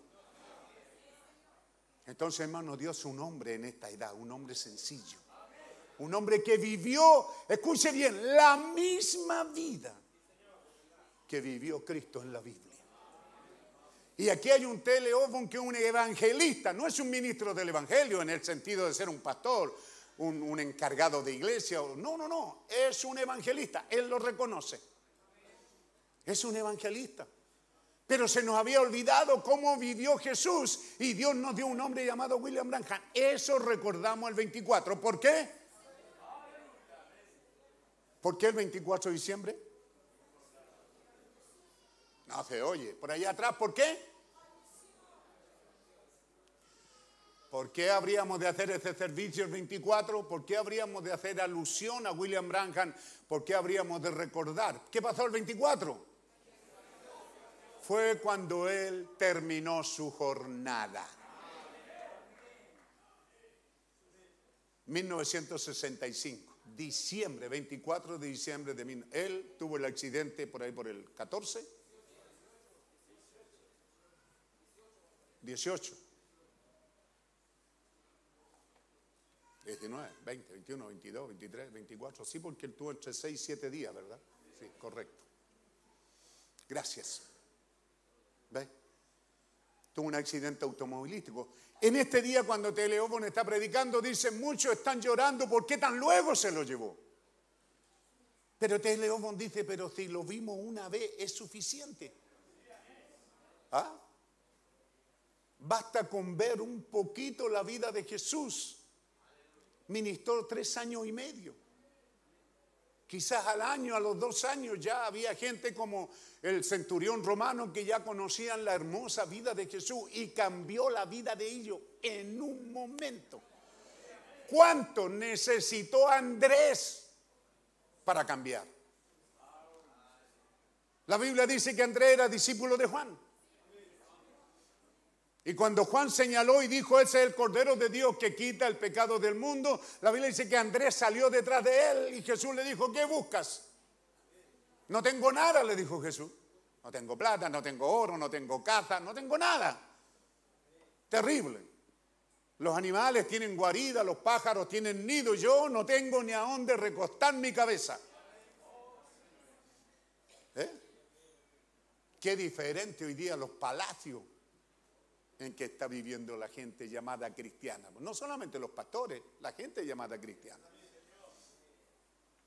Yo estoy seguro que ni gracias le da al Señor por las sábanas limpias y la buena almohada que usted se acuesta y Señor, y tú no tenías dónde. ¿No le dan ganas de acostarse en el suelo, hermano? Está buena, ¿verdad? Pero le bastó solo un día, hermano. Menos de 24 horas le bastaron a Andrés para convencerse. Andrés le dijo a Pedro, Pedro necesitó una entrevista para convencerse y seguir a Jesús hasta morir. ¿Cómo dicen? Huerto para abajo. No, Andrés murió. Cada uno de ellos murió, en, la, en una manera atroz. ¿Cómo fue? Lo decidieron en una vez. Natanael, hermano, Felipe. En una entrevista él fue, vio a Jesús. No, vio a Jesús y vio a los demás, vio a los líderes, vio al mundo, vio a la gente, vio a los religiosos. No, este es distinto. Amén. Esta hermosa vida lo cambió. Aleluya, aleluya, aleluya. Felipe fue a buscar a Natanael, le conversó, hermano, mire, Felipe se demoró más. ¿Eh? Desde la tarde del día que salió para allá, caminó toda la noche, llegó al amanecer y Natanael estaba en el huerto debajo de una higuera orando. De ahí lo trae de vuelta y llegan al culto en la tarde. Y tan pronto entran, Jesús dice, ahí hay un verdadero israelita. No necesitó mucho tiempo. Qué mensaje para los 45 años, pero no, son, estamos medio ungidos todavía, hermano. ¿Ah? Gente que lleva años aquí, no hay un cambio, hermano. Su lengua sigue siendo como de avispa, hiriéndose uno a otro, mordiéndose. Afanado más en las cosas naturales, preocupado ciento por ciento en que tengo una casa, pero quiero tener otra, tengo un auto, pero quiero cambiarlo, tengo esto, pero quiero... ¿Eh? ¿Quién le da una cosa más tremenda en esta Navidad a sus hijos? ¿Mm? ¿Ve el mundo en que nos encuentra? Pero aquí hubo un hombre que vivió una vida sencilla. ¿Mm? Habíamos perdido la noción de quién era el Señor Jesús. Pero Dios nos dio un hombre llamado William Branham. Usted ve su vida amorosa, se las he presentado a los jóvenes y a la señorita. Un hombre normal, limpio, puro. Su vida matrimonial, amorosa, romántica con su primera esposa. Lo doloroso que fue para él la partida. Conocemos todo eso. Cómo tuvo que casarse la segunda vez porque había quedado viudo, pero fue porque Dios lo mandó que lo hiciera. ¿Ve? Entonces conocemos su caminata. Había muchos mensajes en el tiempo en que yo estaba. Yo era un muchacho de cuántos, veintitantos años, recién casado, 27, cuando llegó este mensaje en 1973. Estábamos preparados para rechazar a todo falso profeta. No, ah, es falso profeta y falso profeta. Oh, este tiene que ser un falso profeta. Pero ¿qué me cautivó? No lo que dijo, sino lo que vivió. ¿Ah? Cuando leí la historia de la vida, cuando leí su vida, la leí llorando y la volví a leer y la volví a leer llorando y la volví a leer y la leí llorando otra vez. ¿Qué clase de vida Dios nos permitió ver en un hombre? ¿Mm? Los dones de Dios siempre hallan su lugar.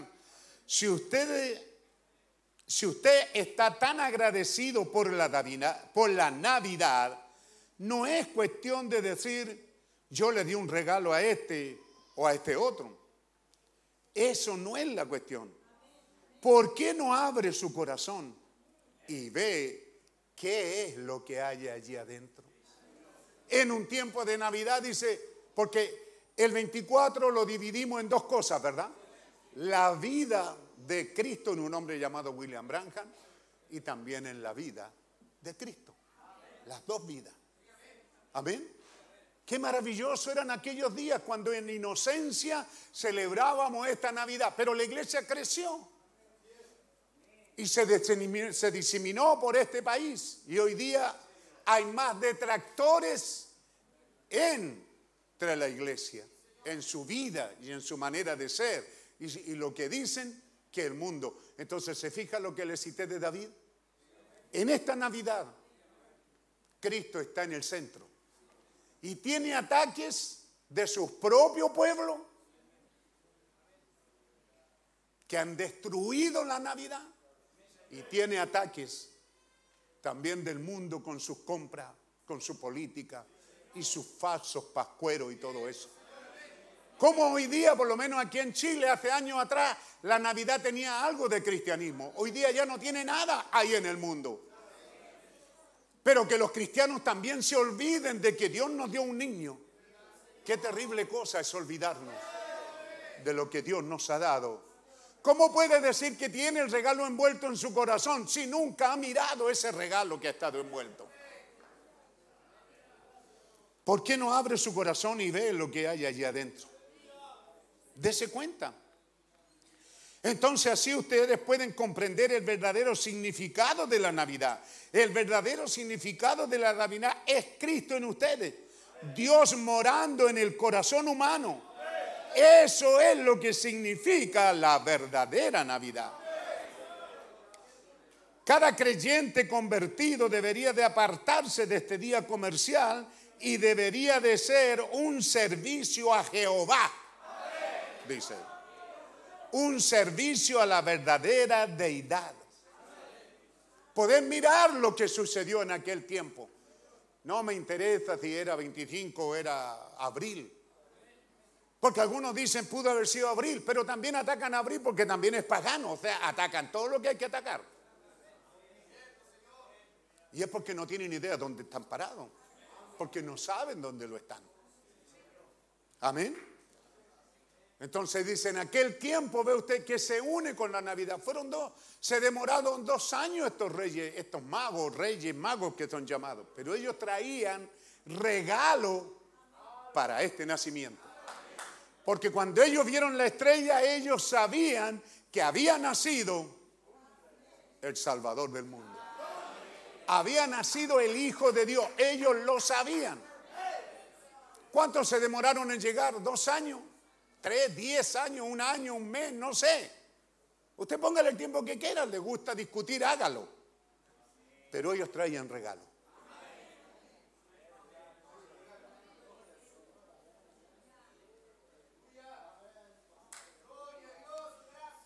Dios los cuidó a través de toda esa caminata a esos tres hombres, porque traían regalos apropiados.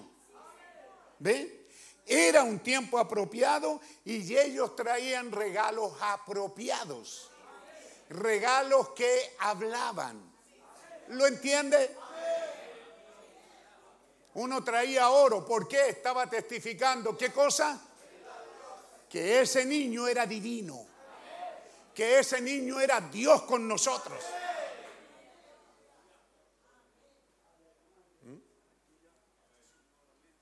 Sería una estafa, ¿verdad? Yo dije, hermano, todos los que tienen oro tráiganlo y ofrezcámoselo.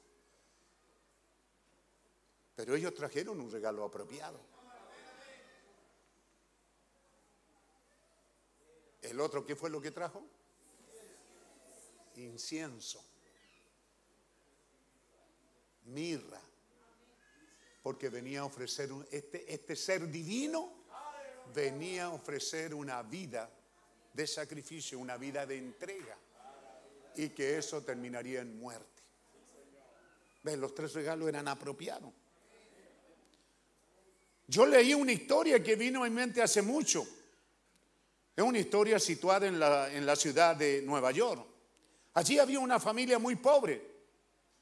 Un papá que tenía tuberculosis y su esposa tenía tuberculosis y eran muy pobres. Al ser tuberculoso, enfermizo, nadie le daba empleo y no tenía educación tampoco. Así que él simplemente era un desechado, era un vagabundo. Ustedes saben, un vendedor ambulante. ¿Ve? Y tenía una esposa igualmente enferma, pero ella murió. Se aproximaba el tiempo de Navidad. Ellos tenían una hijita que había desarrollado por causa de la malnutrición, por no tener una alimentación adecuada, ella también tenía tuberculosis. Era una pequeña, como de 8, 9 o 10 años. Ella nunca había recibido una muñeca en Navidad. Eso es lo que ella quería como regalo, porque una muñeca es un regalo que habla, es un regalo apropiado para una pequeñita, porque esto está hablando de una futura madre. Su padre no pudiendo tener atención médica en eso, ¿ve? Y no teniendo trabajo, sus ahorros no existían para comprarle un regalo, él no tenía suficiente dinero para comprarle una muñequita. La época de Navidad estaba ahí, era un mal tiempo, y estando en estas condiciones la niña desarrolló una pulmonía y también murió. Eso fue días antes de la Navidad. Su padre, naturalmente, desconsolado, perdió su mente. Y él comenzó a buscarle una muñeca porque creía que su hija todavía estaba viva. Ya la había sepultado. Y, y él anduvo de lugar en lugar buscando comprar una muñeca sucia de segunda mano. ¿Ve? No se olvide, él había perdido su mente. Él hablaba allí en la cama, en este lugar con su hijita y le decía, mira cariño, dentro de poco papá te comprará tu muñequita para Navidad. Papá te prometió esa muñequita y te la va a conseguir. Llegó la Navidad. Usted sabe, los ricos celebrando sus grandes fiestas, velas encendidas, las grandes reuniones, hablando acerca, ¿ve? De Jesús y por el estilo, efectuando toda clase de cantos y cosas. ¿Ve? ¿Qué le vas a regalar a tu papá? Un paquete de cigarrillos, que son 10 cajetillas y tú una botella de whisky. Ve, en eso estaba el mundo. ¿Mm? Pero él quería solo una muñeca. Estoy avanzando. ¿Correcto? Las calles estaban congestionadas, la gente sus tremendas limusinas, fiestas de borrachos, afuera bebiendo, bailoteo y todas esas cosas, celebrando lo que ellos decían Navidad. Entonces el hombrecito comenzó a vagar. Sabía en su corazón que su hijita ya no estaba, pero de todas maneras fue a comprar la muñeca. Empezó a caminar y a buscarla. Él no podía engañarse a sí mismo. Su hija ya no estaba allí.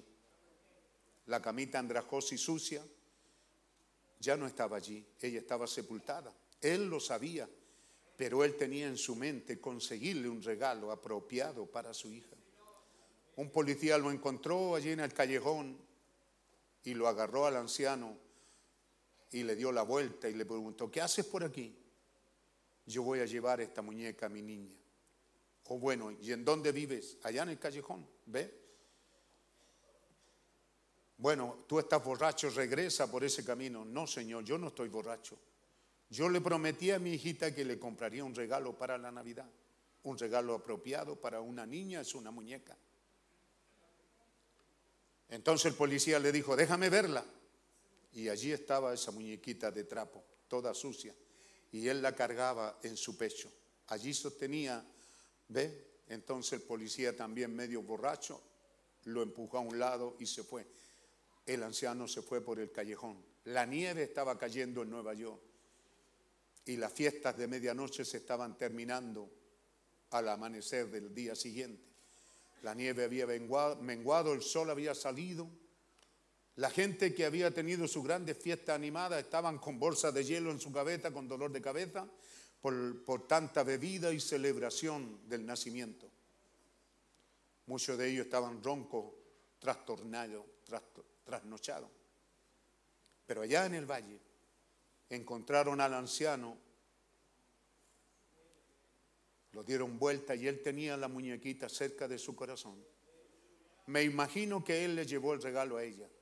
Él la encontró a ella en una tierra mejor. Él le llevó ese regalo apropiado.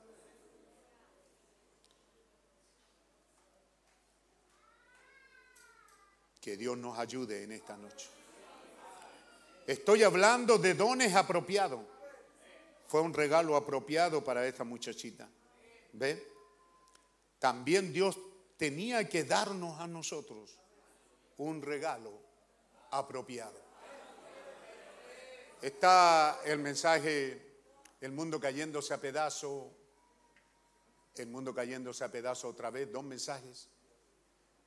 El mundo estaba esperando un Salvador que viniera de a caballo y los salvara. Dígame cómo nos encontró a nosotros este año aquí en Chile. ¿Mm? Una nueva constitución, ¿Ah? un nuevo pasar, una mejor economía. ¿Dónde nos encuentra?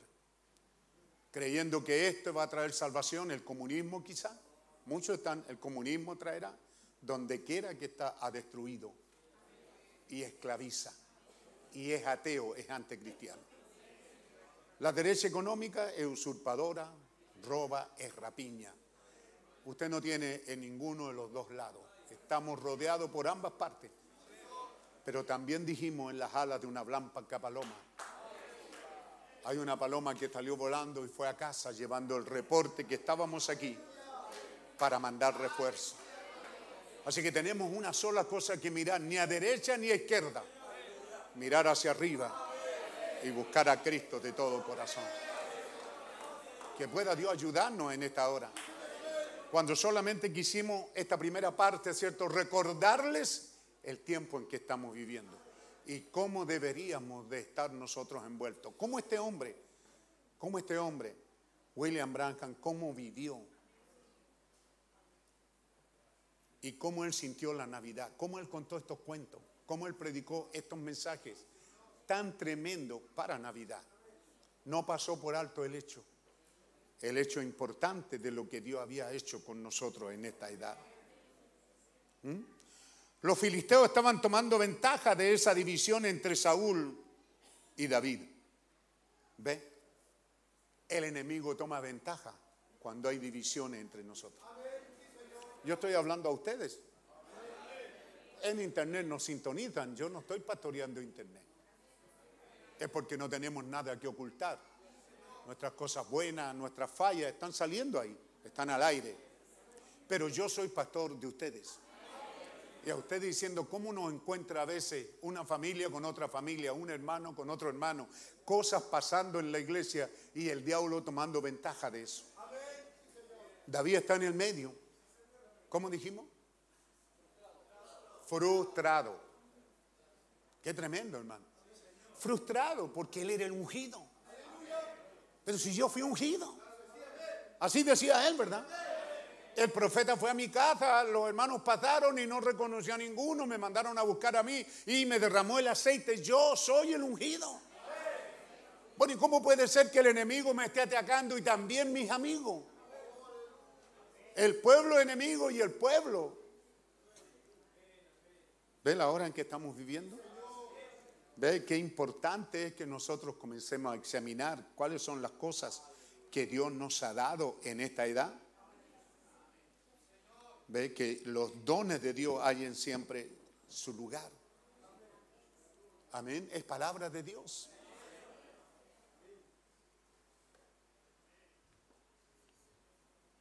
Hay muchos por qué, pero no vamos a hablar de ello. Pero aquí hay un niño que nos es nacido. Y el principado, la autoridad está sobre su hombro, no sobre su cabeza.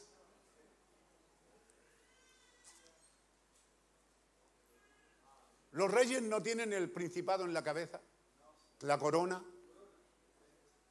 La corona que habla de su reinado está en la cabeza. La corona del Papa tiene tres coronas en ella. Porque él dice que es Papa en el cielo, en la tierra y en el purgatorio. Él dice eso. Y tiene una corona que habla de ello. ¿Ve? Pero este niño no, no venía con eso. ¿No es raro? Solo piensa esas cosas detalladas. Y ahí está, primero, segundo, segundo, mensajero. ¿Cómo se llama el segundo mensajero? Ah, disculpe, tercero. Colombo, Martín. Es un repaso nomás. Ahí está Martín. ¿Cierto? Se había convertido. Una vez nomás lo vio a él. Martín vio a Jesús con su medio traje. ¿Cierto? Porque él había cortado el traje esa noche que hacía frío y se lo dio a un pobre que estaba en el suelo. Dijo, si no se abriga, morirá. Si yo le doy mi abrigo, moriré yo. Así que lo más justo con su espada cortó el abrigo por la mitad, le dio la mitad al, al pobre que estaba ahí y con la otra él terminó su guardia. Después que terminó su guardia se acostó a dormir y en el sueño, ¿cierto? Viene algo que lo despierta y es Jesús y viene vestido con el abrigo. ¿Qué has dado tú a alguien, hermano? Que él pudiera venir vestido. ¿Qué has hecho? ¿Mm? Entonces Martín llegó a ser el mensajero de esa edad, poderoso. Y un día, ¿cierto? Vino un hombre, el diablo disfrazado de hombre con corona. Ponga atención. Se presentó a Martín y le dijo, Martín, adórame, yo soy tu salvador. Martín lo miró dijo, un momentito. La Biblia dice probar los espíritus. Así que Dios no te, si este es Cristo, Él no te va a enojar si lo hago esperar. ¿Cierto? ¿Qué dice, hermano? ¿Verdad que no? No, pues si Él mismo dijo tu palabra. Así que Martín dijo un momentito y en su corazón empezó a repasar las escrituras. Lo miró y le dijo, soy mentiroso, diablo. ¿Por qué? ¿Por qué le dijo mentiroso? Porque tienes corona. hermano, tienes corona. ¿Por qué habría de colocar eso el profeta, hermano? Tú te pusiste corona. Pero mi Salvador no tiene corona. Su poder está en su hombro. Y cuando al final los santos se reúnan, lo coronarán. Aleluya. Oh, qué potente, hermano. Qué maravilloso. Por eso el Señor nos dijo en estos días, mire, repase usted, ¿qué es lo que es? Una y otra vez. Un ángel viene a Juan. Escuche bien. Y establece la cosa exacta. Viene a, ya lo sé, ya dije mal, di- dije mal Juan. ¿A quién vino primero? Zacarías, Lucas 14, los primeros versículos. Un ángel viene a Zacarías. Un ángel. ¿A qué va a venir un ángel? No van a ir solo a dar una vuelta, a sentarse ahí hasta. No, no, no. El ángel viene con un, es un mensajero. Un ángel es un mensajero. Amén. Y este ángel viene a Zacarías y le da un mensaje. Ponga atención, ponga atención, ponga atención. ¿Están aquí todavía? De aquí a nueve meses vaya a tener un hijo. Oh, oh, oh, oh. Pare, pare, pare, póngale freno. ¿Cómo dijo? Tu mujer. Tu mujer. Está hablando con Zacarías, pero incluye al matrimonio, incluye a los dos. ¿Ya lo tienen arriba? Lucas 1.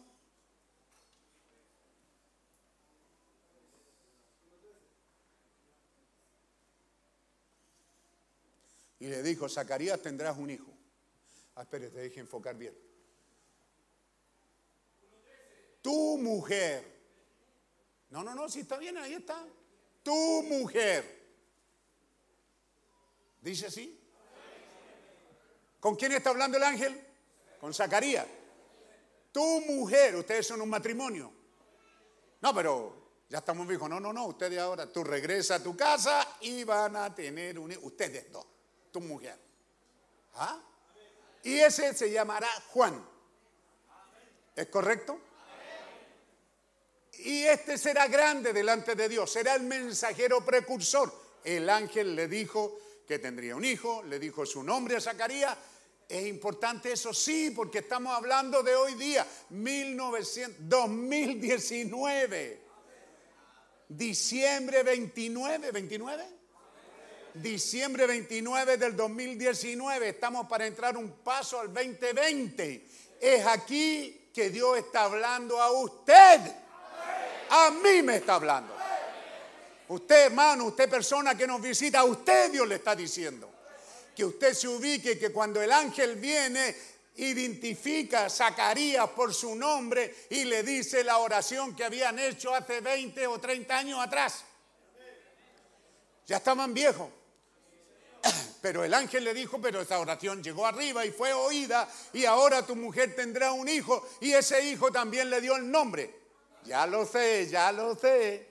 Tú no sabes que va a tener un hijo. Tú no sabes que se llamará Juan, pero yo sí. ¿Por qué? Porque ese ángel, ¿de dónde venía, hermano? Solo dramaticemos. Era un extraterrestre. ¿Ah? Venía de otro mundo, de otro reino, de otro plano, de otro, de otra esfera, de otra dimensión, de otro mundo venía este ángel. ¿Y qué es lo que le está diciendo Zacarías en ese otro mundo? Te estoy hablando lo que está escrito de ti en ese otro mundo. Aleluya. Y ese mismo ángel viene ahora, más adelante, a María. No viene a José. Cambió, ¿verdad? Sí, hay una diferencia. No, ahora el ángel viene a María. El otro versículo, ¿dónde dice María? El nombre de la Virgen era María. Más adelante. El ángel le dijo María. ¿Correcto? Entonces en el drama hemos entrado que este ángel es un mensajero de otro mundo, de otro reino, de otra economía, de otro sistema. ¿Es correcto? No de este sistema. Por favor, hermanita, lo entiende, no importa cuán vieja, cuán nueva, cuán lo que sea, por favor entiéndalo. Este es un mensajero que viene de otro mundo, de otro reino, de otro sistema. Aquí funciona el sistema hombre-mujer, ¿verdad? Tienen relación y tienen un hijo. Ese es el sistema. Y yo no tengo idea, ¿verdad? Cuando le va a poner el nombre y cómo le ponemos. Daremos en el blanco con el nombre. Hay padres que dan en el blanco y otros que no. ¿Ve? Porque no tenemos una visión. Pero aquí viene Ángel y le dice, yo te voy a decir lo que está escrito de ti en ese otro mundo, en esa otra política, en esa otra economía. María, tú has hallado gracia. En esa economía tú vas a ser madre por obra y gracia del Espíritu Santo. Va a tener un hijo y se llamará Jesús o Emanuel, Dios con nosotros. Y este será el mensajero, el gran mensajero. El Cordero de Dios que quita el pecado del mundo. El ángel lo hizo. ¿Es correcto? ¿Es correcto? ¿Quién es un ángel? Para que usted no se pierda, pudiera ser el pastor de la iglesia. Porque la Biblia dice siete veces, escribe al ángel de la iglesia en Éfeso, en Esmirna. El pastor de la iglesia es un ángel. ¿Correcto? Y este bendito, no quiero enredarlo, pero ese- eso, déjelo ahí suavecito nomás, ¿cierto? Pero este bendito evangelio del Señor Jesucristo, Hebreos 1, los últimos dos versículos,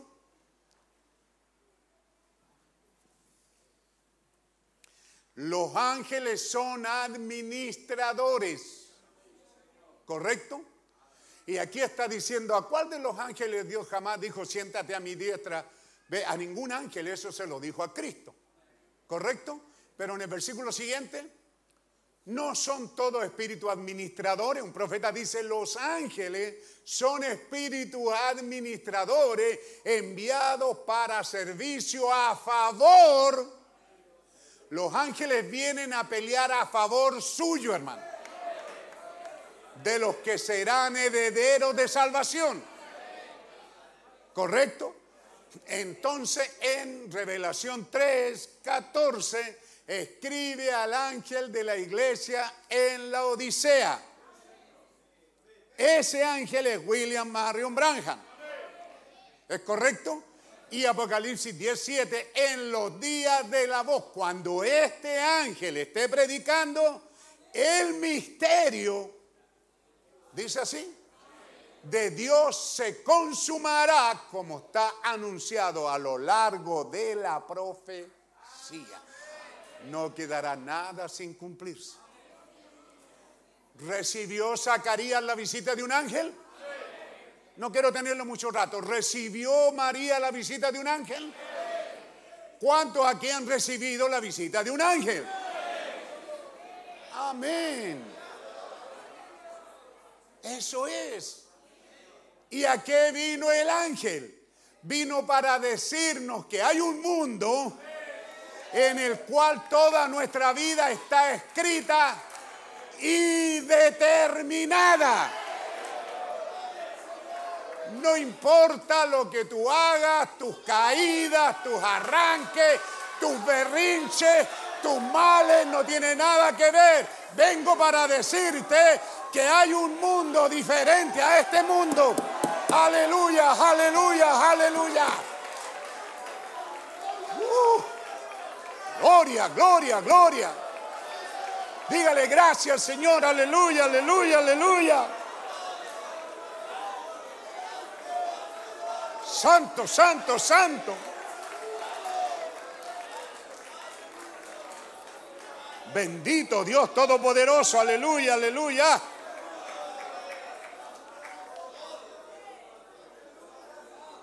Hemos recibido un ángel. Pero ahí unido a ello está la palabra, ¿le diste la bienvenida? Sí, aleluya. Yo no podré olvidarme aquel día que estábamos ahí en esa calle en Santiago, ¿cuánto es? Con la familia, cuando llegaron los mensajeros, algo de cuatro ángeles de Dios, y nos empiezan a predicar de restauración. Yo me acuerdo que mi papá, que era el más viejo, le daba con qué reforma, porque en eso estamos nosotros. nosotros estábamos todos los sábados hablando de la reforma, la reforma de Lutero, la reforma de Wesley. ¿ah? Y yo había tomado la última parte de un libro que no sé quién editó que se llamaba ¿Eres tú el que había de venir o esperamos a otro? hablando del Papa. ¿ah? Donde ese libro identifica al papado como el anticristo. ¿Eres tú el que había el anticristo? Y en ese libro dicen que Billy Graham en algún momento él fue a Roma y le besó el anillo al Papa. En ese libro, a mí no me conta. Entonces nosotros estábamos con nuestra mente en la reforma. Cuando llega el mensaje, mi papá le da con la reforma, pero los hermanos estaban ahí, el hermano Labrín diciendo no es reforma, esto es vino nuevo en cuero nuevo. Quedamos peores, pues hermano. Vino nuevo, nunca habíamos oído, eso lo veíamos así bonito nomás, suena bonito en la Biblia. Pero esto tiene que ser en cuero nuevo. Esta versión, este, este, este mensaje que viene de Dios no tiene cabida en un cuero viejo porque el cuero viejo es seco y no dilata. Así que cuando el vino nuevo empieza a fermentar, rompe el cuero y se derrama el vino. Tiene que ser en cuero nuevo. Tenía que haber un nuevo nacimiento. Tenía que haber un esa es la pura verdad. Aleluya. Esto que estoy diciendo ahora no es para que se lleve una emoción a casa, llévese una realidad. Aleluya, esto no es emoción, esto es realidad. Porque se pueden ir emocionados y gloria a Dios, pero no, esto es realidad de Dios. Aleluya. Esto no es algo que sucedió allá, no sucedió en mi vida. ¿Cómo fue que yo pude expresar y decir, oh, esto es la pura verdad? Esto es la pura verdad. Aleluya. ¿De dónde me salió esto si ni conocí esa palabra?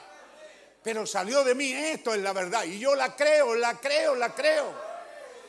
A los días después estaba yendo, ya me había bautizado en el nombre de Jesús. Aquí me había bautizado el obispo Ignacio Fuentes, que hoy día se hace llamar apóstol, si es que vive, no sé. Pero hasta hace poco vivía. ¿Ah? del movimiento Voz en el Desierto. Siendo yo pentecostal y siendo unos jóvenes, vimos que había que ser bautizado y él nos bautizó en el nombre de Jesús. Pero cuando vi esta verdad y vi que muchos se llamaban Jesús, no le vale. Tiene que ser en el nombre de Jesucristo.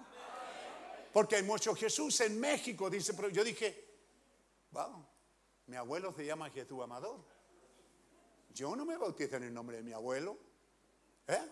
Hay muchos Jesuses, pero tengo que bautizarme en el, en el que es el Cristo. Así que rapidito me estaba bautizando en el nombre del Señor. Yo no cuestioné, no, pero es que yo soy bautizado, hay que bautizarse de nuevo, y pero yo estoy bautizado y bautizarse. No, hermano, ¿qué bautizarme de nuevo? ¿Ah? ¿Le tiene miedo usted a zambullirse al agua en el nombre de Jesucristo? Yo ya casi no lo hago, pero le aseguro que cada vez que me tiraban una consumida era en el nombre de Jesucristo, pues yo no sabía si era una roca, un palo ahí. Me ahogaba. ¿eh? Soy Leo, soy fuego, así que con el agua no tengo mucha comunión. Pero sí me baño y me aseo, hermano. ¿Ah? En aquellos años que era joven iba para allá al río, me sacaba todos los documentos. Comando siempre con camiseta, me sacaba la camisa, los documentos del pantalón, los zapatos y el agua, con pantalón y todo. ¿Cómo va un río tan hermoso y no meterse al agua, hermano? Fuimos a Aquellón, aquella vez estaba lloviendo, hermano, y al agua no fuimos. Qué tremendo, hermano. ¿Y en qué nombre? De Jesucristo. Aleluya.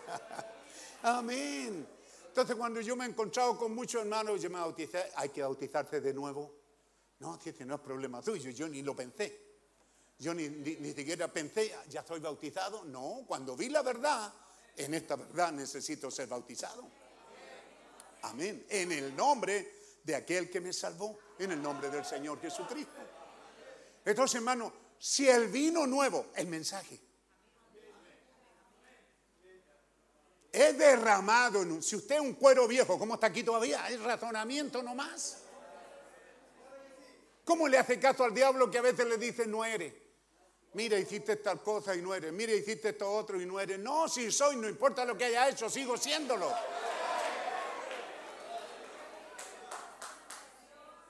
Ahí venía William Branham enojado, idiotizado, por decirlo así, que me perdonen algunos, no estoy tratando de ser hereje, pero cargando los bidones de agua, llorando, porque en su orgullo él quería estar pescando y ahí tenía que traer agua para el alambique, para hacer alcohol. Todo era contrario. Y más encima se gana debajo del árbol a refrescarse y empieza un remolino ahí y sale arrancando.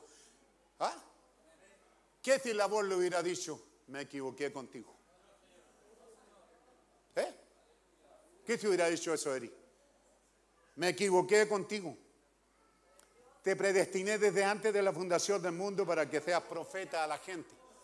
Antes que estuviera en el vientre de tu madre, te, te predestiné. Y mira, ahora andas enojado, malhumorado, llorisqueando y acarreando agua para el alambique. ¿Me equivoqué? Voy a buscar a otro. ¿Eso dijo Dios? Ni consideró eso. Que estás llorando, que te pasó esto, que el buque se hundió, que esto y lo otro. No. Solo tengo una labor para ti cuando seas mayor edad. ¿Qué le está diciendo el ángel a él? El ángel le está relatando lo que está escrito en ese otro mundo de él.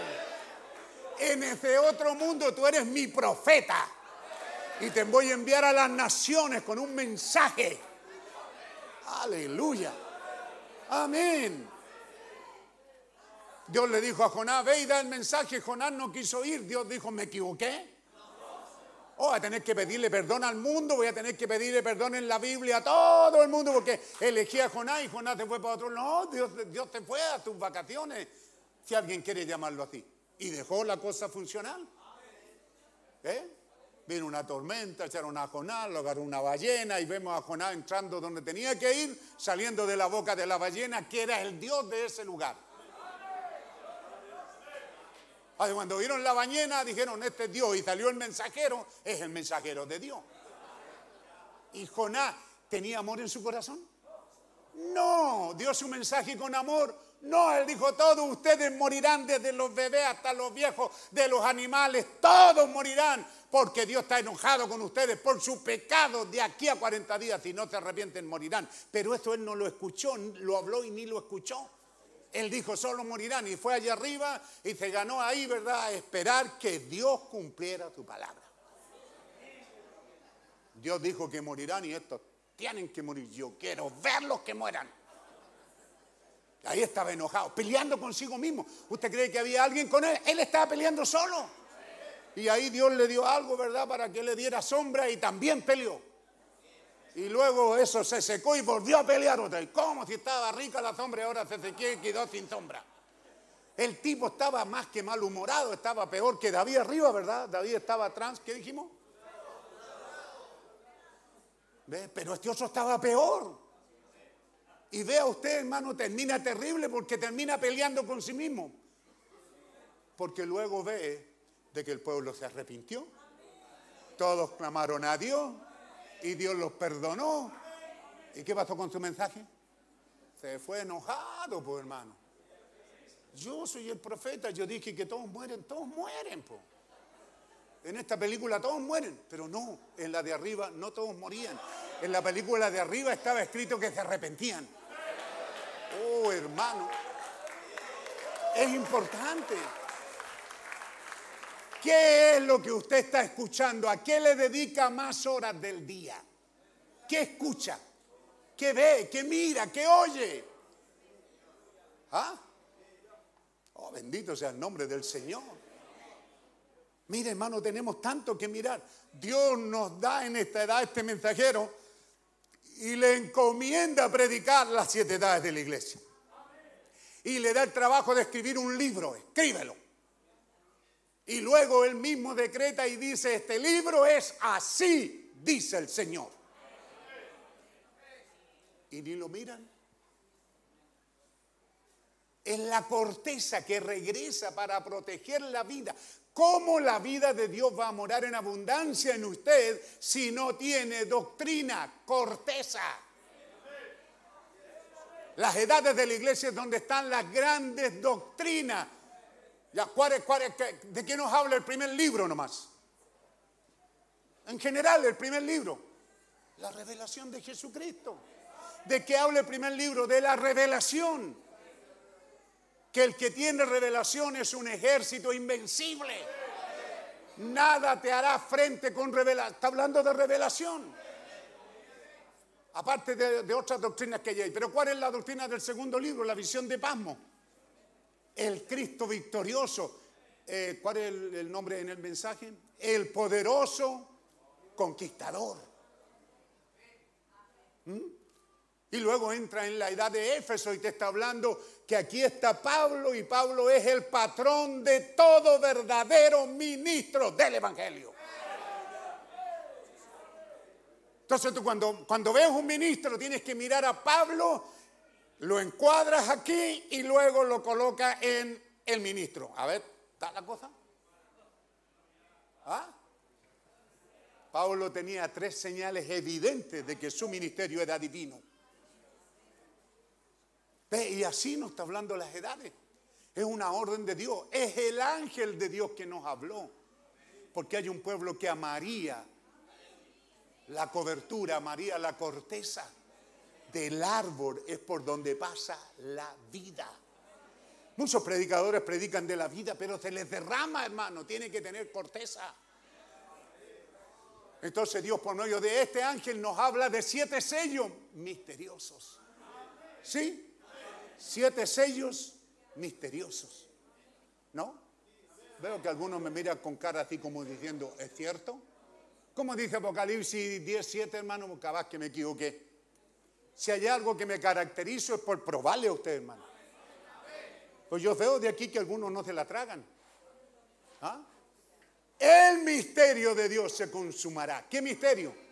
El misterio que Él anunció por su siervo. No está hablando de uno, está hablando del misterio de toda la Biblia. ¿Ah?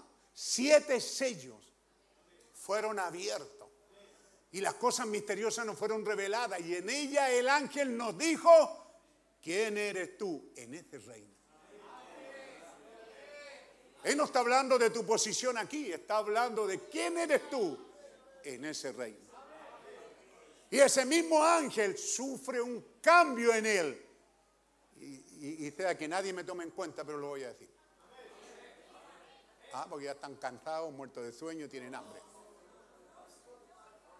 ¿Notó usted que allá viene el mensajero, el precursor y el precursado? Dos visitaciones de ángeles, dos mujeres, ¿sí? ¿Se da cuenta? Dos visitaciones, dos mujeres, dos hombres. ¿Es correcto?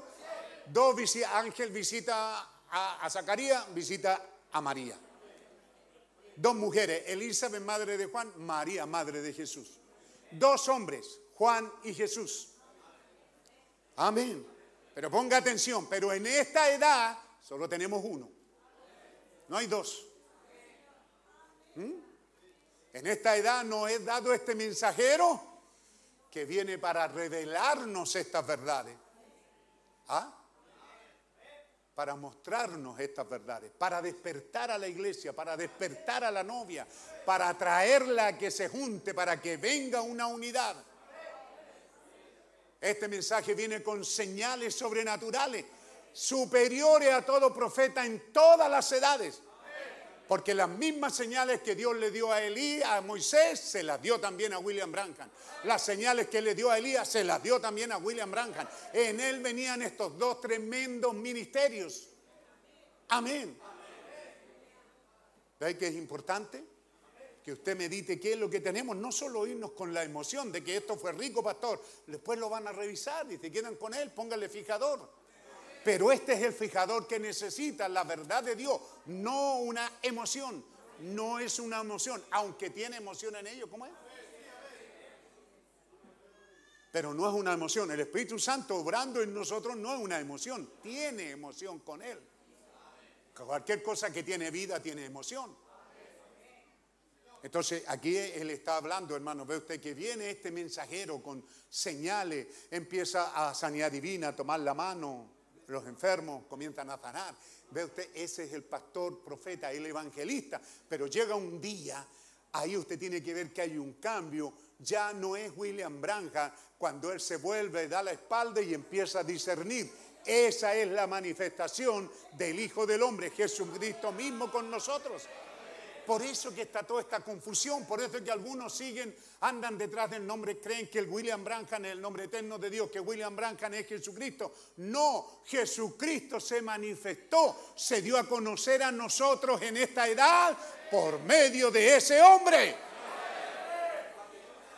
Pero para que no haya lugar a dudas, Dios a una edad temprana se lo llevó a casa para que lo que siguiera trabajando en usted, para que usted no esté en esta hora pensando que esta simiente que tengo yo es la de William Branham. No, la simiente que tengo yo en mi corazón es eterna, es la simiente divina de Dios, es la simiente predestinada de Dios. ¿Cómo era dada? Venía por medio de un ángel. Es un ángel el que trae la simiente. ¿Y qué le estoy hablando? El esperma. La mujer coloca el óvulo que lo produce cada 28 días, un óvulo que madura o pueden ser más. Pero el hombre en una emisión sexual produce millones de espermatozoides. ¿Mm? Ahora, cuando se juntan eso, producen un hijo. ¿Es correcto?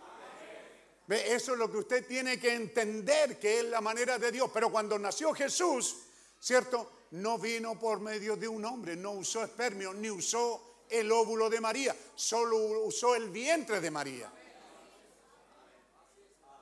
¿Correcto? Porque ¿dónde estaba el espermio? En la palabra. ¿Qué dijo María? Hágase conmigo conforme a tu palabra. ¿Qué recibió María en esa hora? Por el oír y por su palabra, por decir amén, recibió el esperma divino. Y llegó a ser madre del Hijo de Dios. Aleluya. Entonces Dios que no cambia tenía que mandarnos un ángel en esta edad con el esperma divino. Aleluya. Este ángel de Dios, el ángel divino, en un ángel humano. Porque el Espíritu Santo es el ángel de Dios para esta edad. Amén. La columna de fuego que aparecía ahí, allá está arriba, ¿verdad? ¿Mm? ¿Qué es lo que es el Espíritu Santo? ¿Correcto? Y el Espíritu Santo es el que tiene la simiente, pero necesita ser hablada, necesita venir a través del canal humano. ¿Ves? Varones hermanos, ¿qué haremos? Y ahí está la simiente de Dios. Arrepentido y bautícese cada uno de vosotros. ¿Ve? Los que creyeron fueron bautizados ese día, tres mil. Aleluya. Amén. Si hablara de un hombre, ve, tres mil hijos fueron engendrados. Vinieron a manifestación por la palabra hablada de su siervo, el ángel mensajero de la hora que era Pedro. Amén. Y así usted encuentra cada uno de estos ángeles, ya lo hemos visto. Entonces, hermano, cuando este ángel viene en esta edad, él trae la simiente divina.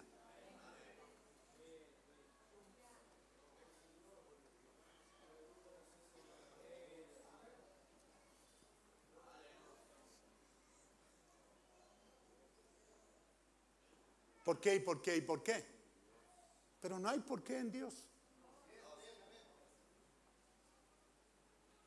Pero fue enero de 1973 en que este ángel, este Espíritu Santo, este mensaje se dirigió a un lugar donde Dios sabía que había un hombre de nombre Pedro Juan Peralta Duarte. Y él sabía que ese sería pastor en esta iglesia. Ah, eso sí que le cuesta tragarte, la verdad. ¿Cuántos libertinos hay aquí? ah? ¿Ah?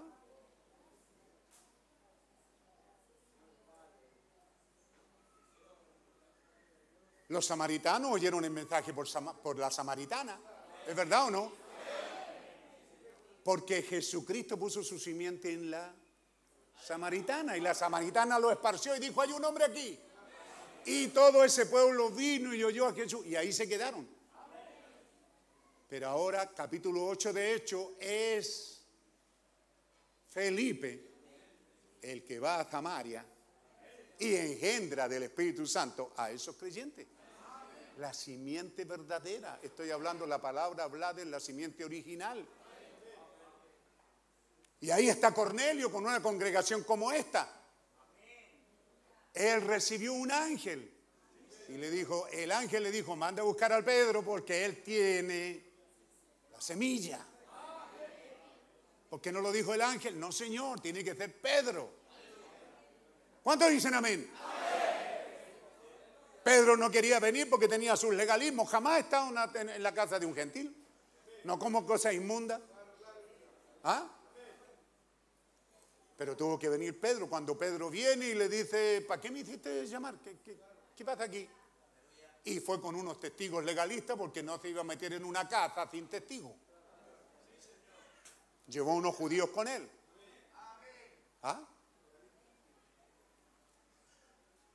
Y entonces Cornelio le dice, yo tuve una visitación de ángel y me dijo que te mandara a buscar. Y aquí estamos nosotros para oír tu denominación. Para oír lo que tú opinas. Queremos oír tu opinión. Queremos oír lo que tú piensas del mensaje de la hora. No, Señor. Amén. Aleluya. No, nosotros no estamos aquí para oír yo creo, yo pienso, yo entiendo, yo digo, yo hablo. No, Señor.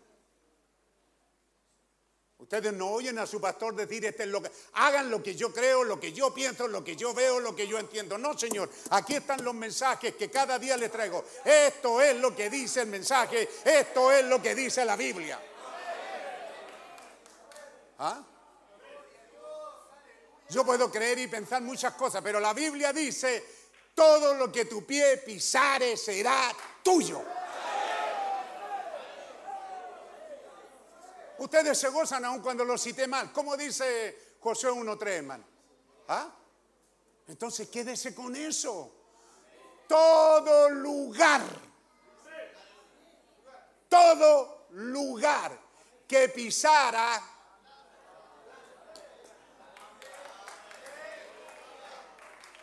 La Biblia no tiene equívocos. La Biblia es perfecta. ¿Ah? Entonces él dice, solo tú caminas, lo que pises ya es tuyo, yo te lo doy. No soy yo Jehová. Él lo pregunta, ¿no soy yo Jehová? ¿No soy yo el Dios de dioses que te lo digo? Sí, entonces anda. Por eso Teleobon dice, yo fui solo una vez a la casa de William Branham.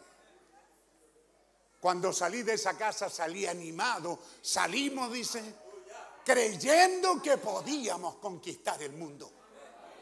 Eso fue lo que imprimió en una pequeña conversación William Branham en este evangelista. Y de ahí su vida, dice, fue una vida triunfante y victoriosa en cuanto a su ministerio. ¿Por qué? Porque alguien le despertó en su mente y su corazón de que algo estaba escrito al otro lado de ti. Aleluya. Bendito sea el nombre del Señor. Aleluya. Amén.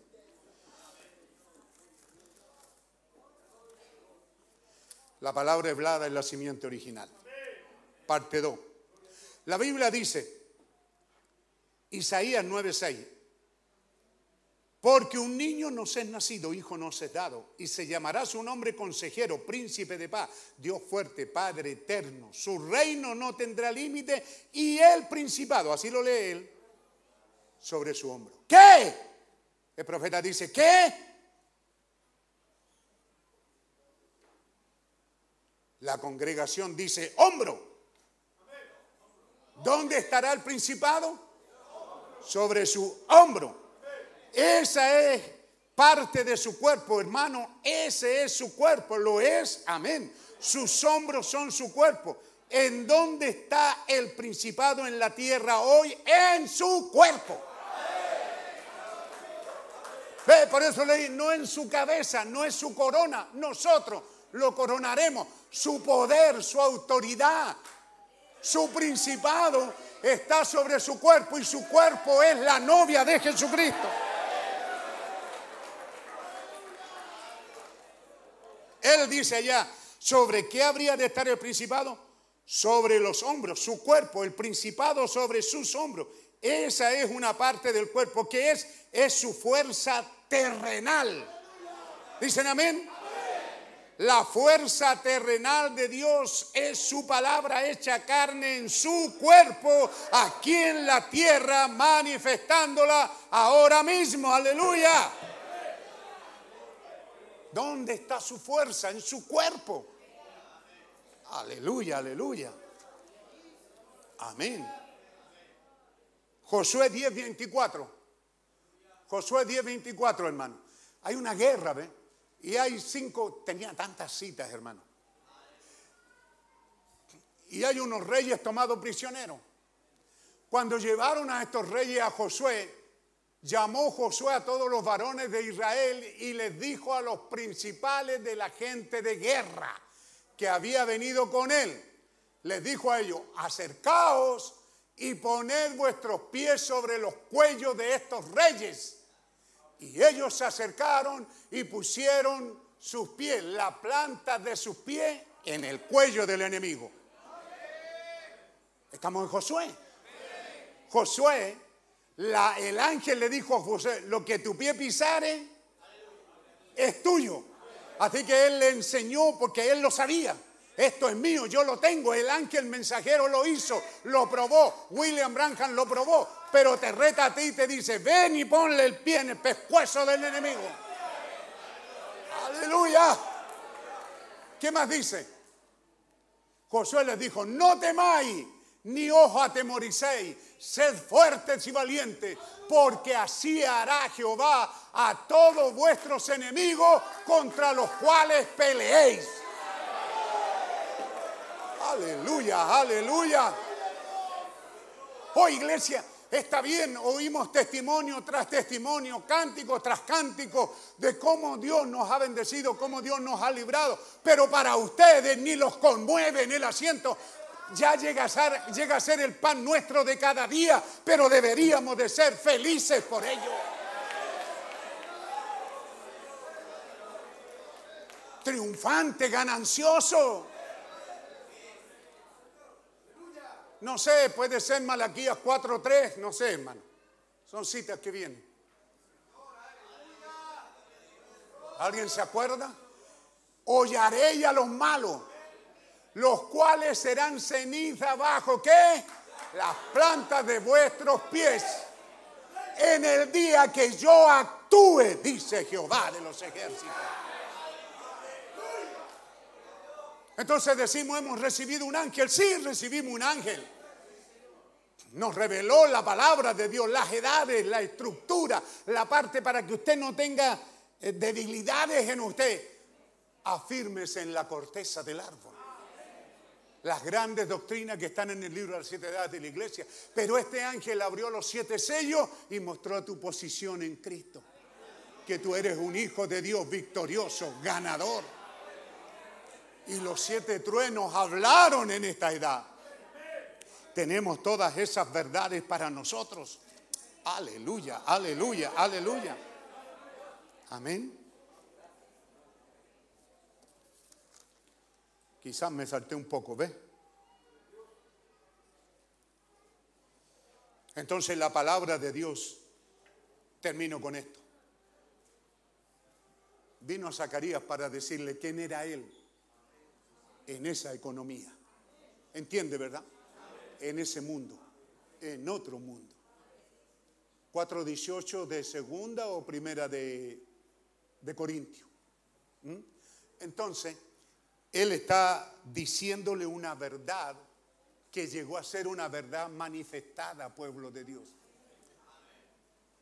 Él fue a su casa, se juntó con su mujer y quedó embarazada y su mujer no quiso salir más porque era una vieja y embarazada. Pero parecía que el niño no, había, no vivía, pero vino a vida, de acuerdo a la escritura, fue lleno del Espíritu Santo desde todo lo que el ángel le relató. El ángel viene para leerte lo que somos en esa otra vida. No esta vida miserable de enfermedad, de dolor y de muerte. No, Él viene para mostrarte lo que somos en esa otra vida. Se la mostró el ángel a Zacarías, se la mostró a María también, también nos mostró a nosotros. Amén. Los ángeles de Dios y el mismo ángel vino a Daniel para decirle, Daniel, en ese reino, aquí no, aquí te han tirado el pozo de los leones, aquí te, odian, te desechan, pero en ese eres muy amado. Estoy cerrando para que este hermano se lleve algo firme. Eres muy amado. Ese mismo ángel vino a David para decirle, David, hay un reino que para ti es invisible. Es un reino más allá de este. Es un reino eterno donde hay un reino todopoderoso y tú eres según el corazón de ese reino. Amén. Aleluya, aleluya, aleluya. Y ese ángel viene para decirnos, "Hay una- habrá una novia sin mancha y sin arruga. Él viene hablando de un reino eterno.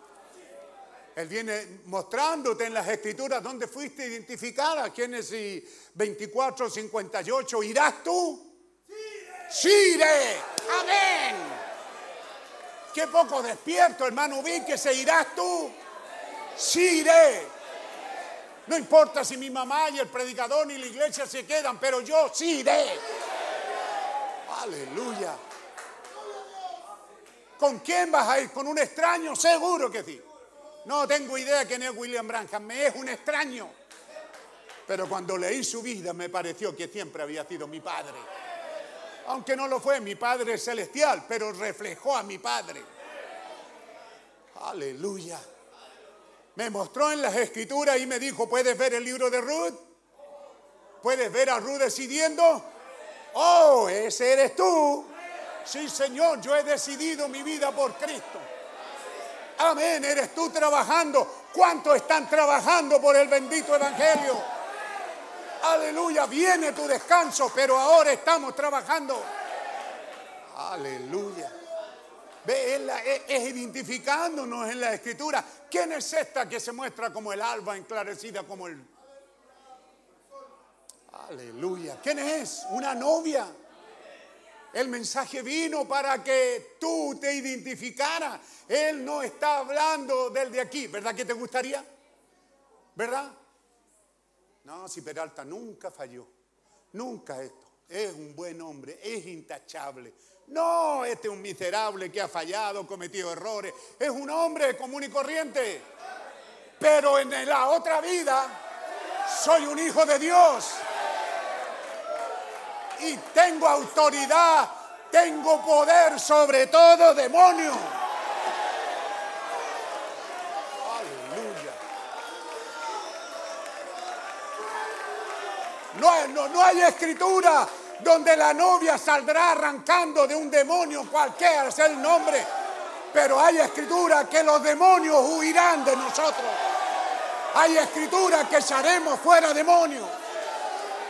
Aleluya. Aleluya, aleluya, aleluya, aleluya. Párese y glorifique a Dios, hermano.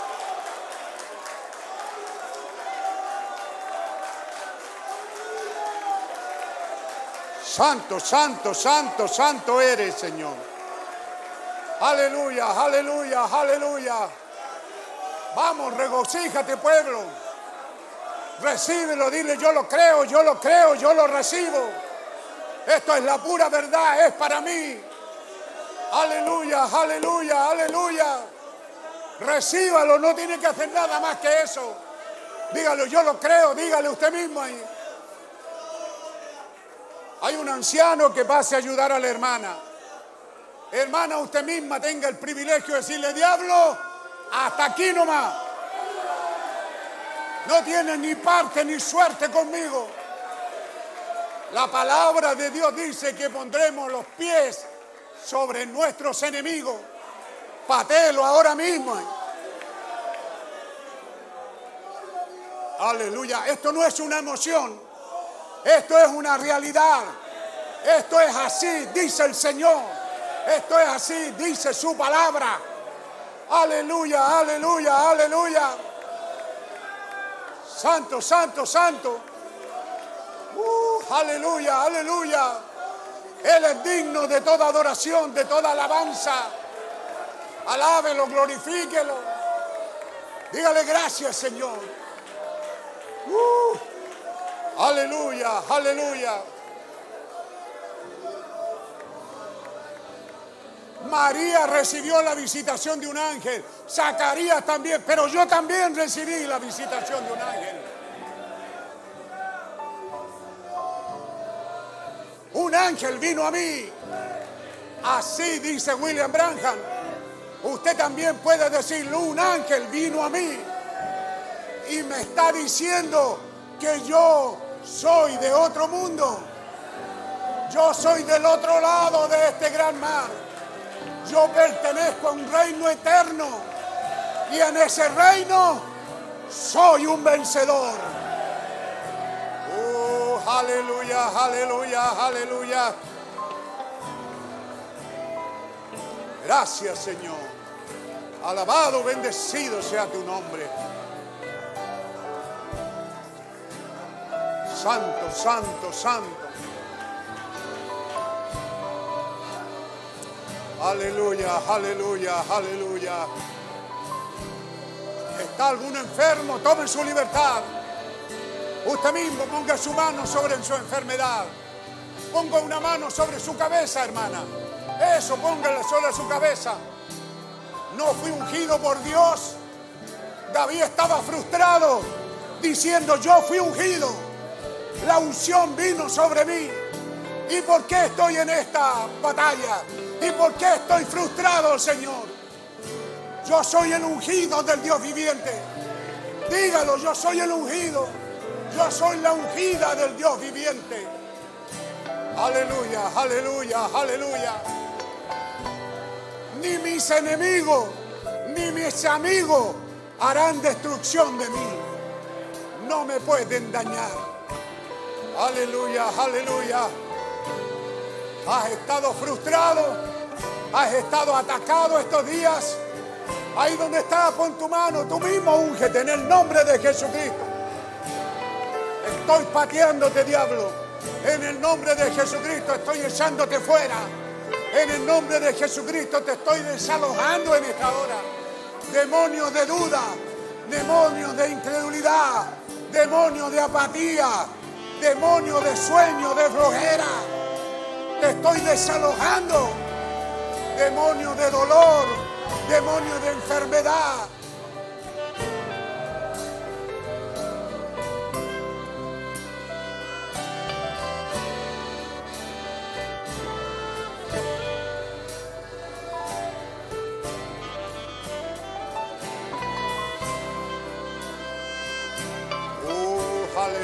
Aleluya, aleluya. En el poderoso nombre de Jesucristo. Las enfermedades huyen. Los dolores de muela, de cabeza, los cánceres. Todo tiene que alejarse al poderoso nombre. Oh, aleluya, aleluya.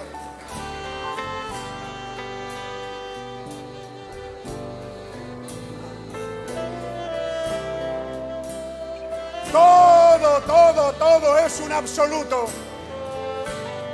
Todo lugar que pisar en la planta de vuestros pies por la fe. Hazlo por la fe. Demonio que me has tenido humillado y derrotado. No lo harás más ahora mismo, yo te humillo. Y por el nombre poderoso de Jesucristo, por la revelación de un ángel celestial. ¡Uh, aleluya! Créalo, hermano. Un ángel celestial vino a mí. Un ángel terrenal vino a mí. Me reveló las edades, los sellos, los truenos.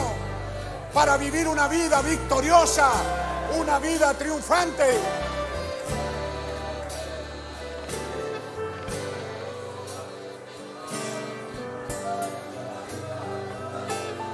Hay vida más allá de la muerte. Hay un reino eterno donde no hay enfermedad, ni muerte, ni dolor, ni separación. No hay cansancio, no hay vejez. Aleluya. Yo recibí un ángel que me vino a decir que en ese otro mundo tengo un cuerpo nuevo y joven esperando por mí. Hay una tierra eterna esperando por mí. Hay un cielo nuevo y una tierra nueva. Aleluya, aleluya, aleluya.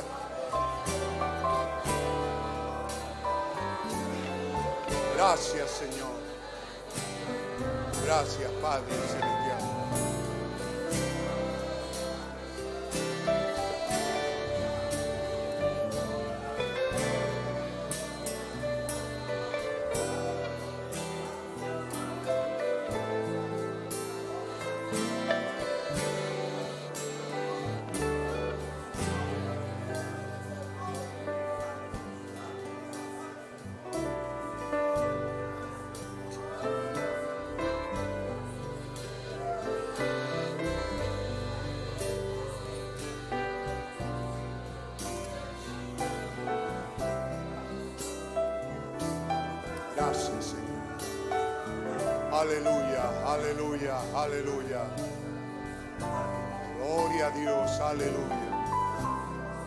Alabemos al Señor ahora, hermano.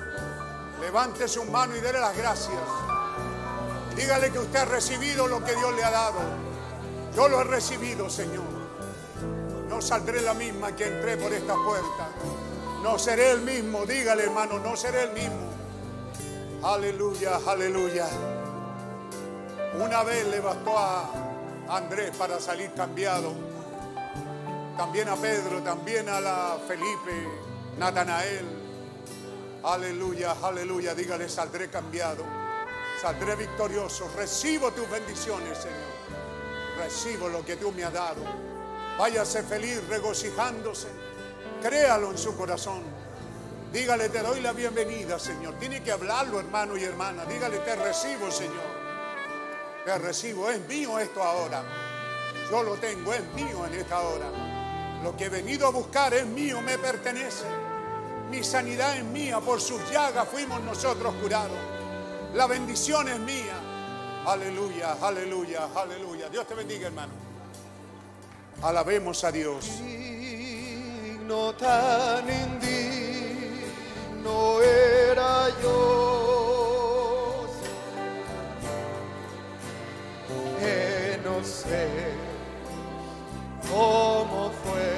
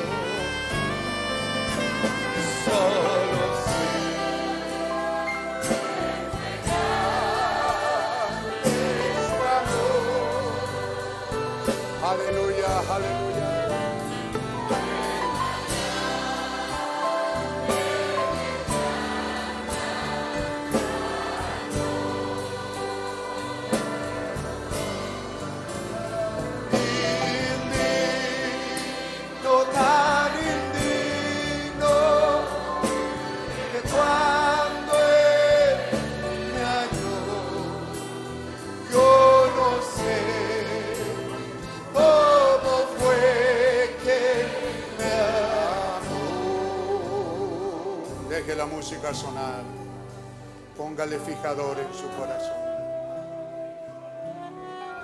¿Sobre qué está el principado? Sobre los hombros, sobre su cuerpo. El principado sobre sus hombros.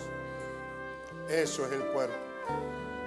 Su fuerza, la fuerza terrenal de Dios. Su fuerza que está en su palabra. Y esta palabra es hecha carne en su cuerpo aquí en la tierra. Mire la potestad de la iglesia. Cristo tiene toda potestad en los cielos y en la tierra. Amén. Entonces si Él está dentro de ustedes, ¿tiene Cristo toda potestad? Amén. Muy bien. Él es la palabra simiente de su cuerpo. Y Él estando dentro de nosotros llega a ser la palabra simiente dentro de nosotros. ¿Qué? Él pregunta, ¿qué? Todo lo que Dios era, Él lo vertió en Cristo. Y todo lo que Cristo era fue vertido en la iglesia. Esa es su potestad. La simiente de Cristo, la palabra, debe de venir por medio de su cuerpo, su cuerpo. Bendita Navidad. Porque un niño nos es nacido. Y el principado está sobre el hombro, su iglesia, nosotros. Hay una verdadera Navidad, hermano. Así dice un profeta. Y debe de estar en su corazón. No estamos hablando de esta cosa pagana del mundo. Ni estamos hablando de los que denigran. Estamos hablando de la verdadera Navidad. Cristo en nosotros. La esperanza de gloria. Esa es la verdadera Navidad. Dígalo en su corazón. Cristo en nosotros. La esperanza de gloria. Santo, santo, santo. Es el Señor Dios Todopoderoso. Amén. ¿Tenemos algo más para seguir adorando a Dios?